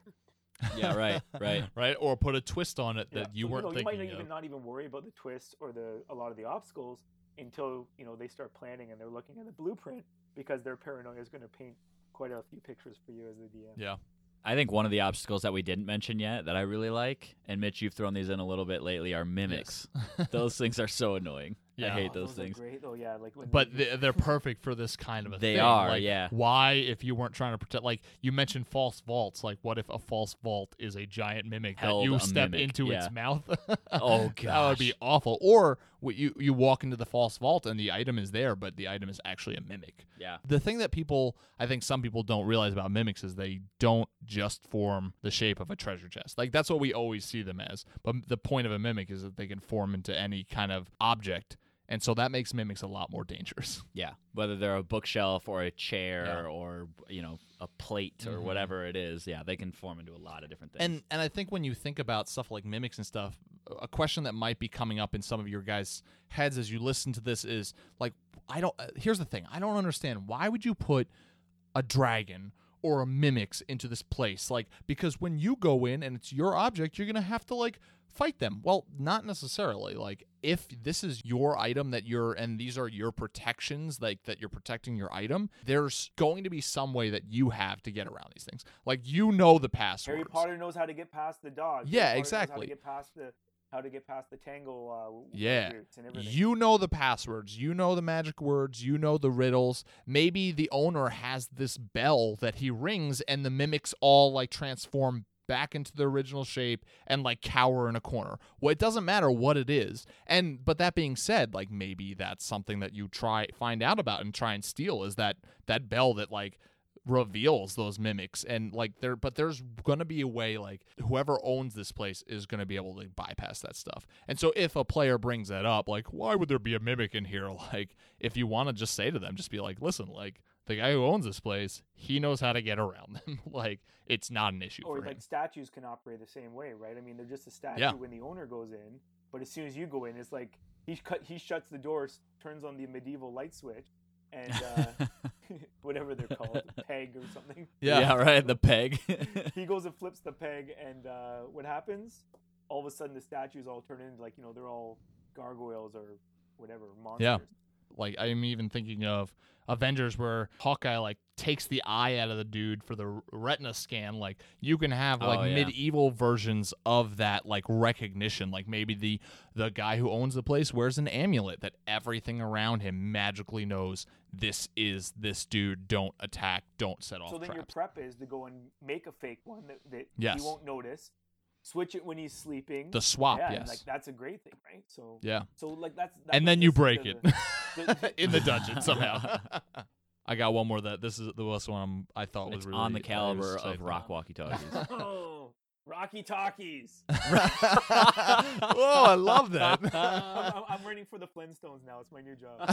Rocky, Rocky Rocky talkies. Talkies. Oh man, we need to just make a shirt with all our like items from the I know, podcast: the I gold know. carrot Yeah. and the Rocky Talkie. we should we should for our Patreon, like our next like tri monthly, just like have give people a rock and say it's a Rocky Talkie. Rocky I'm sure they would love that. that's the that's the the milestone. You know, if you guys hit that milestone, everybody gets the pet rock. Comes Yeah. in an infinitely number amount or infinitely different amounts. If you listen close enough, you can hear the other people with their Rocky Talkies. hold it up to your ear, you can hear the ocean. So the next obstacle that I have is, and this is the last one I have on obstacles, but I really like this idea is, you know, in modern times, an obstacle that you would run into in a bank or any kind of vault thing would be video cameras. And you don't want to get caught by video cameras. Scrying orbs, some kind of like magical scrying orbs work just like a video camera. They can like show whoever was there who it was that was in this place. And so this might be a good reason why you wear masks during the heist while inside the dungeon, which I think is always cool because you could come up with sweet mask designs yourself. Uh, Yeah. You'd have Or- the or white do rider. magic so they're all The on white mask rider. playback, like they always do in National Treasure, for example. Yeah, exactly. I don't remember what episode we talked about it in, but we talked about the the beholders, the little eyeballs, the little Uh, eyeball it was the beholders. behi- they're the- like for the raw real monster. Yeah, they're familiars that are little. They're just little eyeballs, but they're like a type of beholder, and they are used by wizards to be familiars. Like I think it'd be sweet to have a object protected by these little beholders that fly around and float and look for trespassers. and so maybe you just need to That's kill them. Because that, that's a two in one, right? Like a beholder's like a two in one. Because I was just thinking as we're talking about this about the laser beam. You know, like you know, you have like Resident Evil. She she's always diving through the, the laser. You know, you can go and have a, a monster that, that is both a spy and, and a weapon, right? Which would be pretty cool. Exactly. They exactly. have the Renaissance level lasers, which is razor wire. Oh yeah. yeah. So you could go and have a, you know, you could have a hallway where they got to get the acrobatic person needs to go through the uh, the razor wire. You know, if you want to go and take like the modern heist and come up with medieval equivalents of it, I think that helps people get in the space of it. Because if you get too elaborate on the magic, sometimes you can't visualize it. It's just like, well, I do a magic spell, give me, I do a wish spell, and I have the thing in my hand. I would want to, as the DM, like put like little eyeball beholders like floating around and hear one of my players say like, "Oh, it's like a video camera," like, and just be like, "Yeah, Yeah, like it that's what I wanted to hear." Like, you've made that connection. Well oh, that's done. like the lasers. That's like the lasers. We have to blow the, you have to blow the uh, the chalk, and then the person's like, I have chalk in my hand. I have chalk. Yeah, Yeah, right, bag." right. Yeah, instead of TNT, you have magical rune stones that explode. Like there's there's all these things that you think about the modern version. You go, you could you could as the DM think about modern versions of things and go, ah, I wish we could use that, but it's too modern. And you could think of it in that way, or you could think about it and go, we're not going to use video cameras, but we're going to use a magical equivalent of that. That all my players will be like, oh, that's cool. It's like a modern day video camera, and it's just it adds that lore to it and adds a lot of fun to it. Okay, yeah. So the fourth part is the plan. So what makes a heist different from a simple robbery is the fact that you have to do some planning, and that's what this is. This is the plan. Just a, a snatch and grab robbery has opposition. It has something to steal, and it even has a location. But it's that fourth part. It's that plan and the need for it that makes the heist heisty. the heist heisty. A heisty So- heist. yeah, so you know, it's a plan created by these quote unquote thieves or whatever they want to call themselves, heroes, procurement experts. And the best ones are really clever, creative, or just plain cool. So the plan is you really by the players. I mean, you're gonna say, oh, you're gonna they're gonna either pick or you're gonna tell, hey, you're gonna steal this from here with all these traps in the way. Here's a map. Tell me how you're gonna go and do it. And that really is what the plan is. So I mean, you went and talked about, you know, when we were off uh, air, some place players can go and come up with that plan. Like, what are some of the, the ideas? You mentioned before, like a big part of a heist that's kind of cool is that the players are going to give you ideas by themselves of just planning. Like you can put stuff out there for them, but they're also going to come up with ideas themselves. And so I, I think there's two main parts that you as a DM are really responsible for with this kind of a campaign. One, you need to figure out with this item, one, why can't the PCs get this item? Like, what are those obstacles that we just talked about? And some of those obstacles, your PCs may go like, oh, I bet you, like you said, that might be there. And so you go, oh, totally cool. That's going to think be that there. is there. I just it's on my notes. Yeah. And so it's your job to put those things in there, but your players might come up with great ideas that you go, I didn't think about that. It is there. So why can't the players get the item in question or items in question? The second question after that you have to ask is how can the players? Like what are the quote unquote cracks in this protection of this item that allows the players to get in, get the item and get Ring out? dots is impossible to break into, except for these three cracks. Except it is possible if you do this. So what makes the impossible possible? Yeah. And so, like we said, your players might give you great ideas of like something that you would have never thought of in a billion years. Like, wow, that's a great idea. I want to reward that and let that be a crack in the system.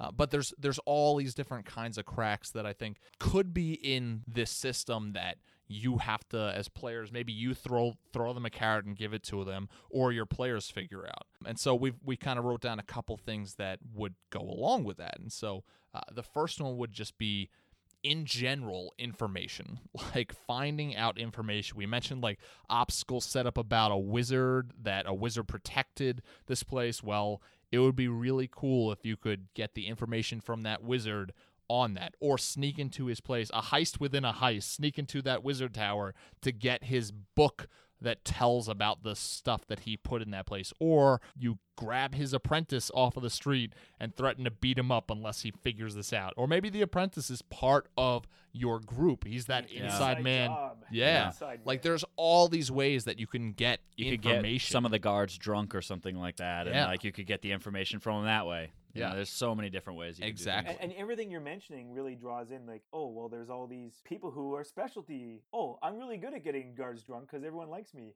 Yeah. right. More, I think something that's even better than information itself is actually having the map or the blueprint of the Yeah. area. We've talked about that a lot, but you have that. That's gold. I mean, Yep. that's basically everything you will ever need to show know. them the cracks make it an obvious thing where like when they look at the map it's almost like a puzzle they're like um look you can see here there's no camera in this hallway. You know like Right. you can go you can leave gaps that they that they can discover or you could have an npc if they're taking too long. Hopefully you have an npc as part of the group. The npc will be like oh by the way did you notice this? Hopefully they discover it on their own. But i mean again you can't guarantee you can't have oh the players are going to figure that out. Like you know just like anything you can't expect that the players are going to go and be able to do everything you need so you're going to have to go and either get it to them or allow it to be passed by And I'll point this out because we did mention that this is something that you want to have in your campaign. But plot twists, like a map, a blueprint, is a perfect point to make plot twists. Maybe it's 95% right, but then you're in there and something's been added in, or there's another corridor that's not there. Yeah, it's an older blueprint. Or maybe somebody gave this to you who is trying to screw you over. And so there could be a plot twist in that the the map, the blueprint is not a hundred percent correct. it's it's like you know it's a year old so and in in that year the the second Things have been vault's changed. added and the, the giant hydra yeah. Yeah, or those No big deal. or the map i- the blueprint is probably not going to hold or maybe it w- does, but maybe it doesn't hold those illusions that that wizard has put up. Right. And so it's not that the map is wrong, the map is 100% correct. The plot twist is you don't realize that the map is 100% correct because these illusions have been thrown up and you're like, "Wait, this door is not on this map." And then you open the door and fire like spews out because it's a trap that like is an illusionary door.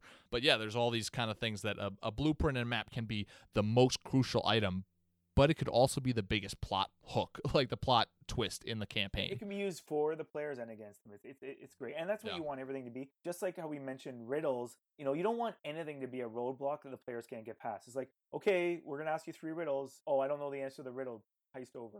Like so you don't want to go and create any roadblocks for them that they can't get past. You should be able to identify that in the planning being like wow i think they're going to have a little problem with that. I'm going to give them a little help I think another crack would be who your allies are. Are there traitors? We talked about like there being a traitor on your team, but what about traitors that are on the opposing side's team? They're guards or like the wizard doesn't actually like this play or wants it for himself and maybe that's why he put these spells in because now he's hired you to break in and get them out. Traitors that are seemingly on the side of protecting this object that have come over your side. Maybe it's it's corruption is that crack in the system that you could go towards those people inside and you've talked about having that bard who can kind of sweet talk people or has that girlfriend that has that connection maybe her father is the one who owns the objects and so she's able to get you information that you need or you offer a guard a certain amount of money that will leave the door open or something like that Yeah. for you. people are flawed and hence if there are people involved in the protection people are probably the biggest crack in the system that the system could have bards are superheroes and bards aren't flawed in a heist they're like the No. mvp bards are awesome man i'm just i like bards anyway but you know to, you know some people may find a new appreciation for them Yeah. I think you mentioned this quickly before, but I think this is one of my favorite tropes in a heist the swap. Having that false treasure that looks just like that treasure, whether it's a painting, A look-alike fake diamond. or yeah, something exactly, Like that, yeah. that you switch out. Maybe in getting away, the whole getaway is if you get away successfully, nobody ever knows. Until like years later yeah, when they go except to touch for the people like who that, were yeah. involved, that the real item is not there. I mean, there's things like that that are in the real world that people are like, ah, we don't know if this is the real one of these. like, like we don't know where, or we don't know where the real one is. Like, that could be a perfect thing. That swap, I feel like, is a great trope. That great crack in the system that could be used. There's somebody who has like the real like sunflowers painting in their like living room. yeah, yeah, exactly. and maybe they don't even know it. It's like that looks really familiar. It's like yeah, I know some guy who uh, gave it to my grandpa. He didn't have an ear or something. I don't know. Yeah. he Some didn't have an guy, ear. like, Like sky, skies at night. if it's only if it's only your grandpa that he gave it to, man, you're like super Great-grandpa, old. whatever. so you know we've talked about you know a lot of kind of overall things such as you know needing a thing to steal getting a location creating some challenging opposition and then having the players come up with a plan and you know we'll talk about later how to reward them, how to run that plan. eh, You know, but there are some more things to consider. So we talked about earlier, such as alignment. You know, you talked about having to do evil heist or a good heist, but you know you can't ask lawful good people to just go straight up and steal gold from the mayor. They're not going to do it. You know, and, and evil people aren't going to go and steal a diamond and risk being arrested to save the kingdom. What's in Right. it for them? So you got to make sure that the alignment and the motivation line up. It's just typical adventure hook writing. You just need to create a hook that they're going to go for. You can't get the heist to go off without a hook that draws the players in.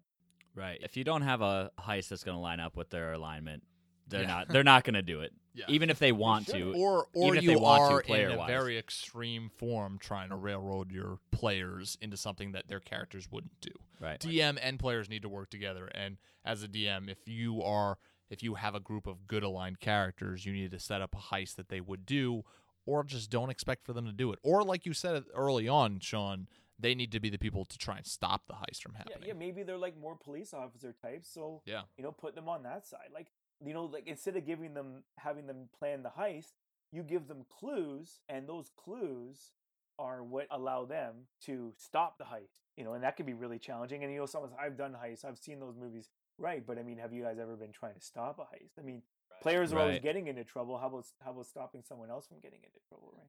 I don't think you need to give them a reason why it can't just be a break down the door kind of scenario too because I've seen too many people play rogues and their good time has been kind of ruined by that fighter who like the rogue's just like all right guys I'm to sneak into the room I'm going to I'm going to get that I'm going to knock out the guy I'm going to sneak up behind him then I'm going to set up the trap and while he's explaining the fighter kicks down the door and is like come at me Just a Leeroy and Jenkins ruins moment. it and the I've seen I've I've literally witnessed that and I've I've witnessed the rogue go from like actually trying to plan this crazy cool like sneaky action and then be like it's never gonna work because the because the fighter guy just doesn't care and he just does what he wants to do and so I think if you present them with something that it's like no that's not gonna work like maybe maybe the the fighter goes come at me and then gets hit by a disintegration ray and it's like all right i'm gonna sneak in the room Yeah, right. like but it, i think that a heist is a perfect we didn't say this earlier but i think a heist is a perfect opportunity that if you have a group that's like that that the rogue never gets a chance to really shine this is the perfect place that that rogue can finally be able to like be like guys I can open lock. Yeah, like, right. uh, wait, we can't just kick it down. Like, no, no, I can open lock or I can find the trap. Like, it's it's a good place for them to shine and finally feel like yes. And you can still have, like you said, the bard can be useful, the muscle can be so useful. Put things in that place, but it's a good place for that to happen. Totally, and, and and this is your chance to go and mine those hidden skills. You know, everybody optimizes like, oh, I'm a plus six with my great sword. Like, you know, yeah, but I mean, what about the fact that you're a broom master? That that might come in handy in this heist. Or, oh, I didn't I didn't know that you could, uh, you know, play the lute. Did you know that I have a magic lute that can put the dog to sleep? So like, you, like you can go and you know, by this is your chance to go and turn the character sheet over and look at the back that nobody looks at. You know, not not literally, but you know what I mean, right? Right. Yeah. you know, Yeah. yeah. the wizard. It's like, well, I shoot fireballs. Well, also, did you know you have a sleep spell? They're kind of handy.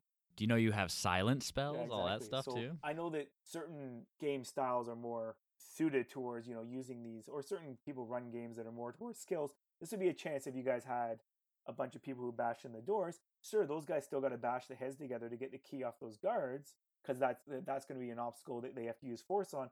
But now you know your rogue and your bard and your magic users cantrips can all come in handy. So that brings another question of like, well, do you even allow magic? I mean, if you have super powerful magic users and they have these other kind of softer skills, or you want to have the rogue shine because you know you guys are level 12 and your magic user is just running over everything, you know, you go and say, well, did you know that there's a magical protection field in this area of the vault? So you're gonna have to come up with like non-magical ways of getting through it. You know, oh, that's just a cop out. Well, no, like that's that's the mission. Like, That would probably be there. why wouldn't that be there? I mean, this is D and D. Like, you can't have a level eight wizard going invisible and stealing my chalice of awesomeness. Shoot, we built this vault, but we forgot magic existed in this world. Dang so it. those are some of the uh, other things that I had to consider. You know, you guys had a list of specific things that races or classes might be handy for.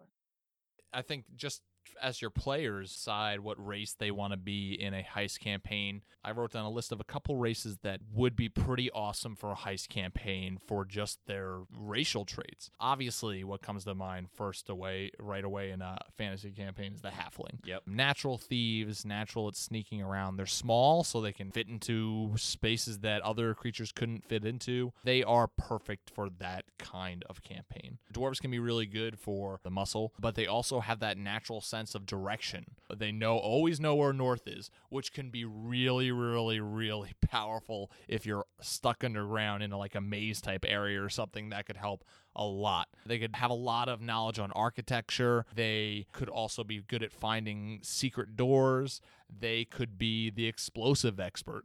like I think a dwarf can fit into a really a lot of those good tropes that could help out. Uh, an orc would be great for muscle. We talked about in the team of we talked about the, having a gadget guy. I think a warforged is a perfect gadget guy because he could literally be a walking Swiss Army knife. He is a gadget. Yeah, he himself has many gadgets, and that's what one of the cool things about having Warforged is you can like upgrade yourself, and you can have like compartments that hide things inside of you, and that would be perfect for a heist campaign. in the same, like you know, say you're playing Star Wars or or sci-fi. You know, the Warforged Yeah. fills in that that astromech or that droid kind of Exactly. kind of, or, or R two who could like plug into the wall and open hacker, doors and you stuff. know, yeah. Or, or like you know, Exactly. Heist has the hacker guy, right? Yep. Gnomes also uh, are known as being like jack of all trades. They could be really good at like having just they could be that gadget guy. They're small like the halfling. A lot of them take up that spell casting thing, and at least in my world, they're the ones who created the Myrrh. Yeah, we talked about and we talked about Myrrh before. before, Myrrh yeah. would be perfect for a heist. Like you got the uh, you got the rope Myrrh, like the grapple hook Myrrh. Like, Yeah. all those Myrrh could be perfect for this kind of thing. The doppelganger might be a little OP, but just saying, I would want a doppelganger on my side. Like like Mystique in the Oh. X Men movies is always sneaking into places she's not allowed to go into. And that's because she can transform into whoever she needs to and just sneak yeah, like, in. Maybe they don't. Maybe like their stats are pretty commoner, but yeah, you can be that. But you know, you don't get a plus two to strength. Like maybe to equal that up maybe that you make them a lesser level or they're not really anything particularly special in class but the point that their their cool thing is that they are a doppelganger and able to transform into different people and anything and that would be crazy we talked about noggles on a recent ep- episode and how they would be great at pickpocketing maybe Sleight you need a and- maybe yeah you need that guy to swap things what, out what are those? Those are like the. They're what are they? They're not. Uh, the little donkey donkey- I people was gonna from magic pig yep Guinea pig. yep Yeah. Yeah, yep the donkey, that's- Guinea pigs. We're still waiting on those Noggle stories, everybody. uh, and and then another thing that I wrote down, and we only wrote down a couple of things because th- I'm sure there's all these tons of races that you could say this would be good and this would be Yeah. good. But Duergar have invisibility as a racial class, and like you said, Sean, invisibility is pretty stinking good in this kind of a campaign. So those are just a couple races to note that might be really good for this. In in fact, you might maybe you're maybe you don't want to have a PC play a doppelganger, but you just make a doppelganger an NPC that's part of the team. So there yeah, you and go. then it can't be abused, right? But it's still on the team, and and you know, Exactly. fill in the gaps. If like, okay, well, we got two strong guys, so that's covered. But where's your invisibility? So you give them an NPC, exactly. Also, what classes? I mean, you know, there's not a lot of fantasy heist movies, right? So, well, what would a fighter be good at? Well, they're the muscle, right? So they could be climbing, like Conan the Barbarian. He's always breaking into towers by just using his strength, right? Yeah, he's sneaky, but I mean, like, the guy's huge. I mean, he's like huger than Arnold Schwarzenegger, right?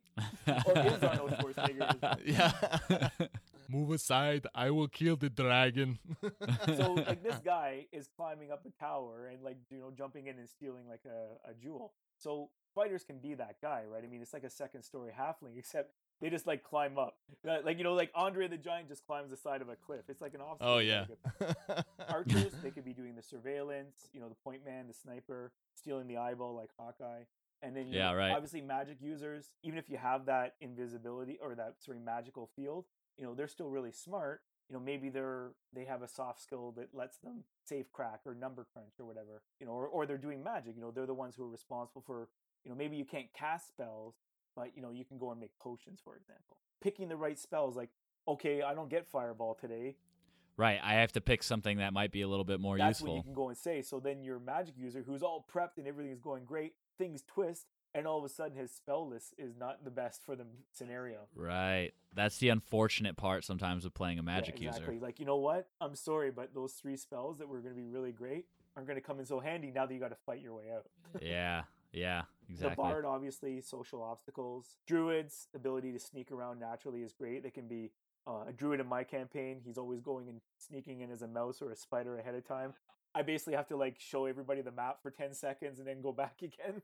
Yeah. Right. as like you know, like okay, here's what the map looks like. Uh, enjoy reading the entire scenario. Well, you can you can literally sneak through the cracks in the system Yeah, if you're a right, mouse. right. And you know what? That's fine because I'm ready for that, right? And then obviously rogues. I mean, we've been talking about them continuously. Anything you can think of. I mean, they should be whether they're an assassin or whether they're a, a thief or whether they're a ninja or whatever kind of rogue flavor they are. You know, they should have skills applicable to a heist. That would hope. You want to create those obstacles because you don't want your fighters sitting on their hands the whole time because there's been a bunch of. Can you imagine Hulk on a heist with like?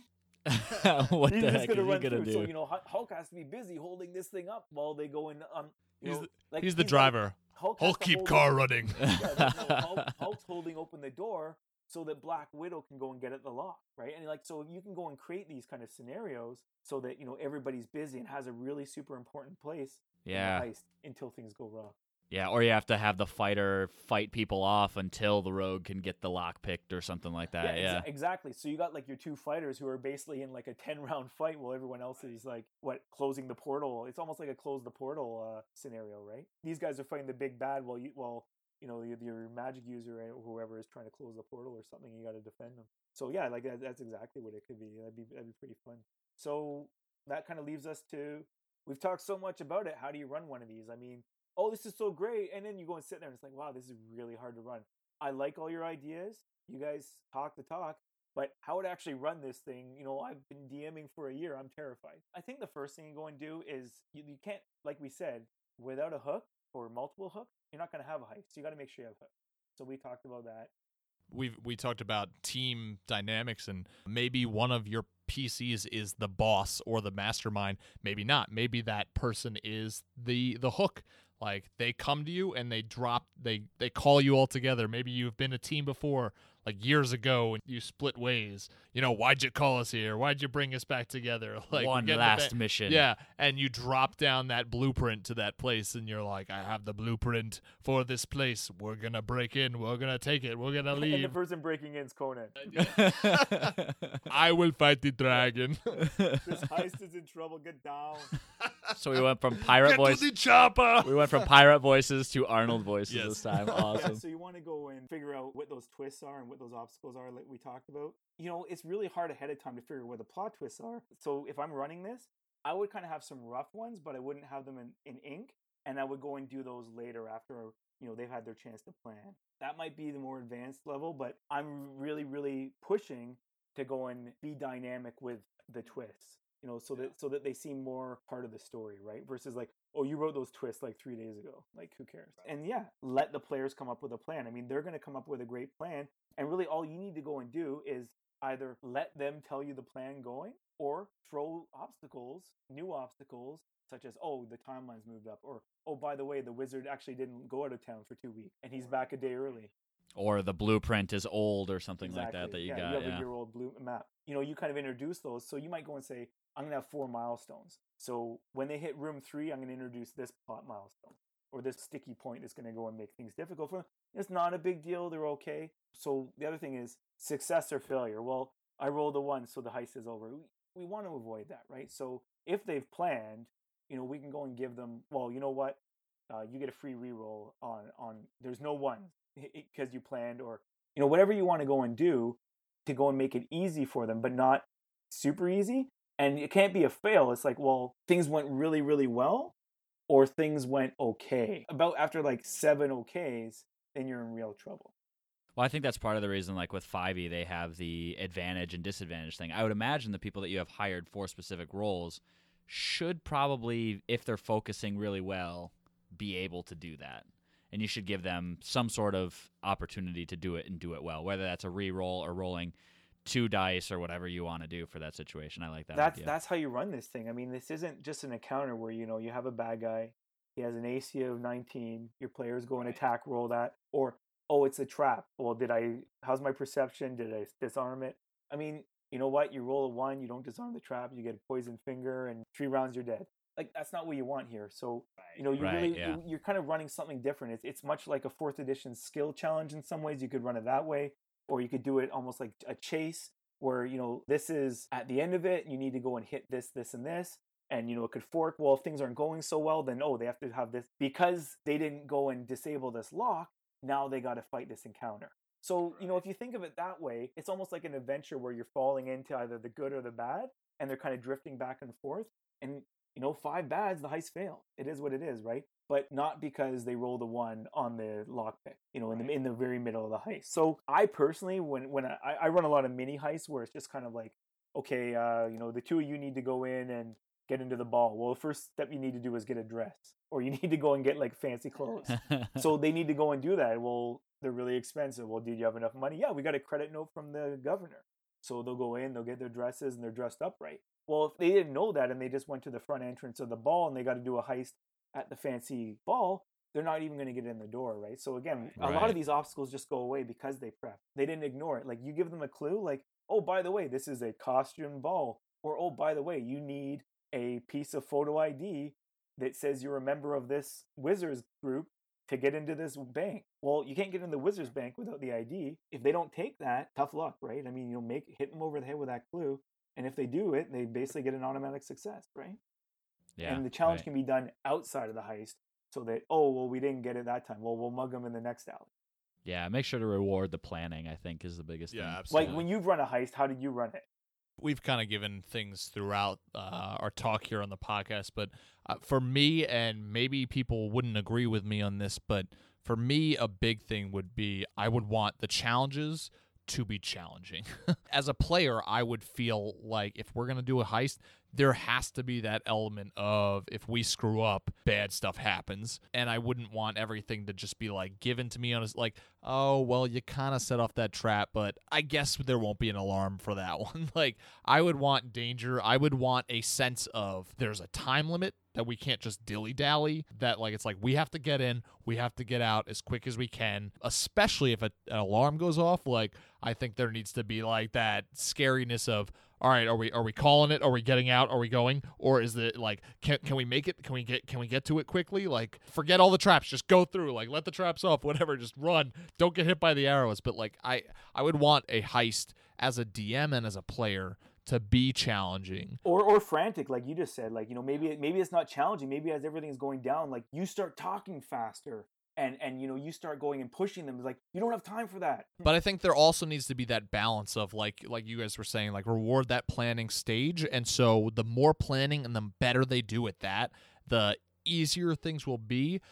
That being said, I don't even think with a perfect planning stage, there still should be challenges. But I, I would also say as a player, there would be a point where I'd be like, this is just this is too hard. Uh, this is ridiculously hard. This is impossible. And yes, you want to make it challenging and hard, but what if you just feel as a player like there's nothing we can do? Like I feel like I'm a level two character in a level 15 like campaign. Like Yeah, right. you you have to make it doable for your players at the same time so they don't feel like you're just throwing in like a I set you up for failure. Give them those those hooks, give them those plot twists, give them those challenges. Don't make it not fun. well and i and i think this the, you mentioned that again and we've mentioned that many times is it has to be fun so for some people the challenge is fun for some people the jokes and the watching things fall apart is fun but i don't want that one check to fail everything so that's why you go and have like the multiple paths where it's like you know what you're slowly going over to the fail side of the margin and you're slowly going over to the success but you know have it be that you know that, that things are swinging back and forth a little bit and you know when it finally gets to the point where like you know what? You guys didn't plan enough. You guys didn't do this. I'm sorry you got a spike through your leg and you guys are tr- and you guys just got arrested. Like tough luck. I mean you know do a better job next time you know, in, in another life. Roll roll new pcs with your next heist group. yeah, right. Well, and maybe the campaign is presented that way that if they fail, like you will be given another chance as another group of thieves. Except realize that if you fail this first time, they're going to redouble their efforts. They're going to switch things. The blueprint's not going to be the same. The first group that you just were dopes with is going to mess it up for that second group. And so maybe you're able to do it again, but it's more challenging this time. So you're trying to go and open up. eh, You're trying to enter the vault. You go and ask them for a skill check, which would be uh, thievery or something, right? And the person's proficient, and they get a bonus because why? You guys made a test vault, and you guys bought the exact same lock from the exact same locksmith. So they go and roll it. The person gets like they roll a three, but they had a plus ten as a difficulty of fifteen. They kind of failed. Well, you just lost thirty seconds off the clock. But you know, the next time you go and roll it, you you know you didn't break it or whatever. You know, you roll a, an eight, you pass the lock.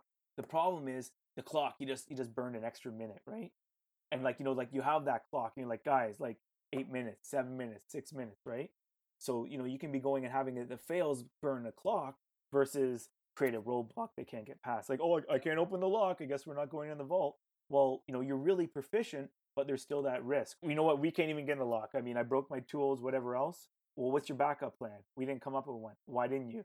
You had the vault sitting right there in your test dungeon. So, you know, really reward that and try to talk the players through. Well, what's your backup plan? Well, what happens if this happens? Like, you know, try to have that NPC be a real worry word. Yeah, I was just say that would be a good part for the NPC that you're playing as to speak for you as the dungeon master. Or they're like yeah. they're the wily veteran, right? And like they're hired to go and like, well, back in my day when we went and you know broke into Waterdeep, yeah, right. If you want to give your players like a couple giveaway failure tries, like oh they fail and you want to let them slide a couple times, give them a much less powerful version of the hourglass from the third Harry Potter where Hermione used it to switch back time. Maybe it's like a little hourglass necklace that can be used five times, 10 times, whatever you want it to be, however hard this is going to be, and it reverses time 30 seconds. And so it's like, oh, we tripped off the alarm. You hear guards coming to kill you or to capture you. Okay, we need to use that hourglass right now. We need to try it again. If you want there to be like a trial and error, like that would be a magical way that your players could do that. You just want to make sure that that item that you give them isn't OP, so it only has a certain amount of uses before the sand runs out completely or something. So we talked about a lot of ways you can go and kind of run. You know, you've done the planning, now you're executing. We wrote- talked about the execution. Well, what happens when the plot twists happen? Well, you have an aftermath now, right? It's going to be pretty boring to go and do every check you just did in reverse, or like, oh, you know, that's when you can go and do the twist or whatever, or you know, you can go and have it. Well, now they're doing a reverse chase, like. Now you need to get out, and like now you're doing a chase scenario where the alarm went or whatever, even though you planned it and it's gone. So now you got to go and get through all these obstacles, but now it's a chase instead of being careful and methodical. Now you're running and trying to get through it. Okay, my rogue goes and you know tries to run across all these barrels and then do like a 20 foot dive or something like that. Whatever, you go and have them trying to go and go faster, not slower through the uh, the careful area that they went through before. Yeah, you have to scrabble over some rubble that fell in because you failed a trap earlier. So you know you have to try and run over that, and you're running and you're trying to do it fast, so you take some negatives on it or something like that while you're being chased. It could make for a very interesting escape scenario. Yeah, so you know you go and introduce those type of things. So really, you want to run this heist. The players plan the whole thing. You go and get an NPC to go and tell them, introduce cracks, or go and remind them that they should be paranoid and maybe have a backup plan on some of these things. You execute the thing where you go and bonus them up on the things they did well, punish them on the things they didn't care about. Like, oh, oh man, we totally forgot to go and get that. Oh man, tough luck. and then, you know, when that twist happens, create a new type of gameplay. If the whole thing was like a careful skill check and you know the fighters were busy fighting or whatever, now it's turned into a chase scene where your fighters are basically, know, trying to give you guys extra time. Maybe someone even sacrifices themselves, right? And you'll have to go and rescue them later. That's a way you can run it. There's a hundred ways you can run it, but Sets it up for another heist if somebody gets captured. it, it doesn't need to be this impossible. Like I don't even know how you DM this thing. Make it fun. Reward the planning. Create areas where a single fail or roadblock isn't going to stop your players, and then go and twist it and run a different type of play. And like if you do that, it'll probably be pretty fun. And it could take a couple sessions, three sessions, or it could take a whole campaign, right? Well, that's what we have for you today about heists. Uh, we hope that this gets you really, really interested. And like we said, it doesn't have to be an entire campaign on a heist, but it could be an adventure put into the campaign you're currently running. It doesn't have to be evil campaign, neutral, or good. It could be any one of those, and you can put in a campaign a heist into your campaign for whatever reason. We just gave you a ton. So we hope this gives you a real excitement to try this out. And we would love to, of course, hear all about the heist that you've played before or the heist that you are now planning and going to plan. We would love to hear about it. You know, we've had Sean on the episode or the podcast now twice, and he's talked about pirate campaigns and he's talked about heists. so maybe if you guys would really go gung ho with his ideas, do a pirate heist campaign. Oh, yeah. And Sean, I know you would love Arnold to hear the. Schwarzenegger, the pirate. Yeah, right. Arr. Sean, I know you would love to hear those stories. I would, uh, I so would. where could they reach you with those stories? Um, yeah, you can reach uh, reach me for telling me those stories or anything you want about pirates or heists or just in general at info at tribality.com or you can just go to uh, tribality.com and there's a uh, contact link on the uh, sidebar. Definitely reach out to Sean if you have any of those stories. And Sean, thanks once again for coming on the episode. this was so much. great. This was this was awesome. I, I can't wait to come back for the uh, bad impressions episode that we're planning. Hey, there we go. Just us giving bad impressions. Maybe Geek the- Wars number two, Sean. Maybe Geek Wars number two. Don't want your booster. hey, Sean, thank you very much. We'll uh, we'll be talking to you soon. No problem. Thanks for having me, and uh, it's been a pleasure. Bye. Well, that's all we have for you on this episode of the Dungeon Masters block. We hope that you enjoyed this awesome episode, inspiring you to go out and steal some stuff, to break into a place and steal some We've stuff. now helped like you Ant-Man. successfully scratch that itch of doing a heist. Yes, or at least we have scratched it a little bit more, so that now you Right, can go out right. and scratch it even more. We've given you some ways to scratch your own itches. yes, this is getting weird. Yes, it is. Let's move on. Chris, if they want to contact us and tell us how they have itches that no longer need scratching, where can they contact Uh, us? yeah, at? you guys can contact us at dungeonmasterblock at gmail.com. You can find us there. Send us all of your stories. That would be awesome. We'll, we'll read through them and might even get featured in an upcoming mailbag edition. So hit us up there. You can also, if you would feel so inclined, head over to iTunes and give us a five star review because when we reach 100, something pretty darn cool is going to happen. So hit us up over there. We're counting reviews from all over the world. So if you're in the United States or Australia or Canada, or Czechoslovakia. Well, it's Czech Republic, but if like you're you said a- Chuckle-Slovakia. Yeah, yeah, yeah. If you're if you're anywhere in the world, send us those reviews uh, because we'll be looking at them to hopefully get to 100 here, probably within the next couple of months, I would imagine. Uh, maybe even the next month. Uh, you can also find us on Stitcher. You can follow us on Twitter at DMS underscore block. That's at DMs block.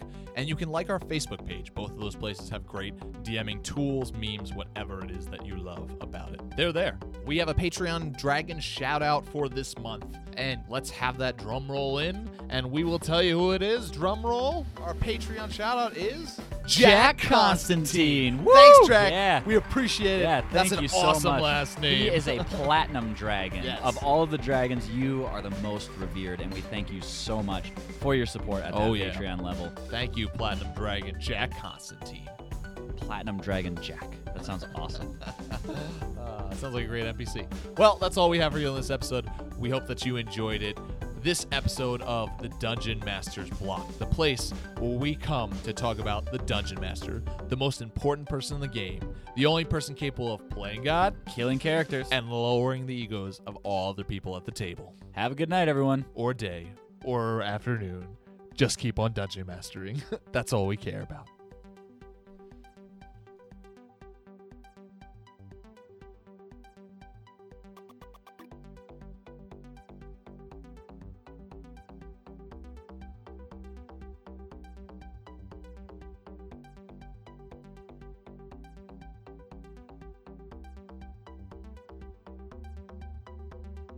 Goodbye.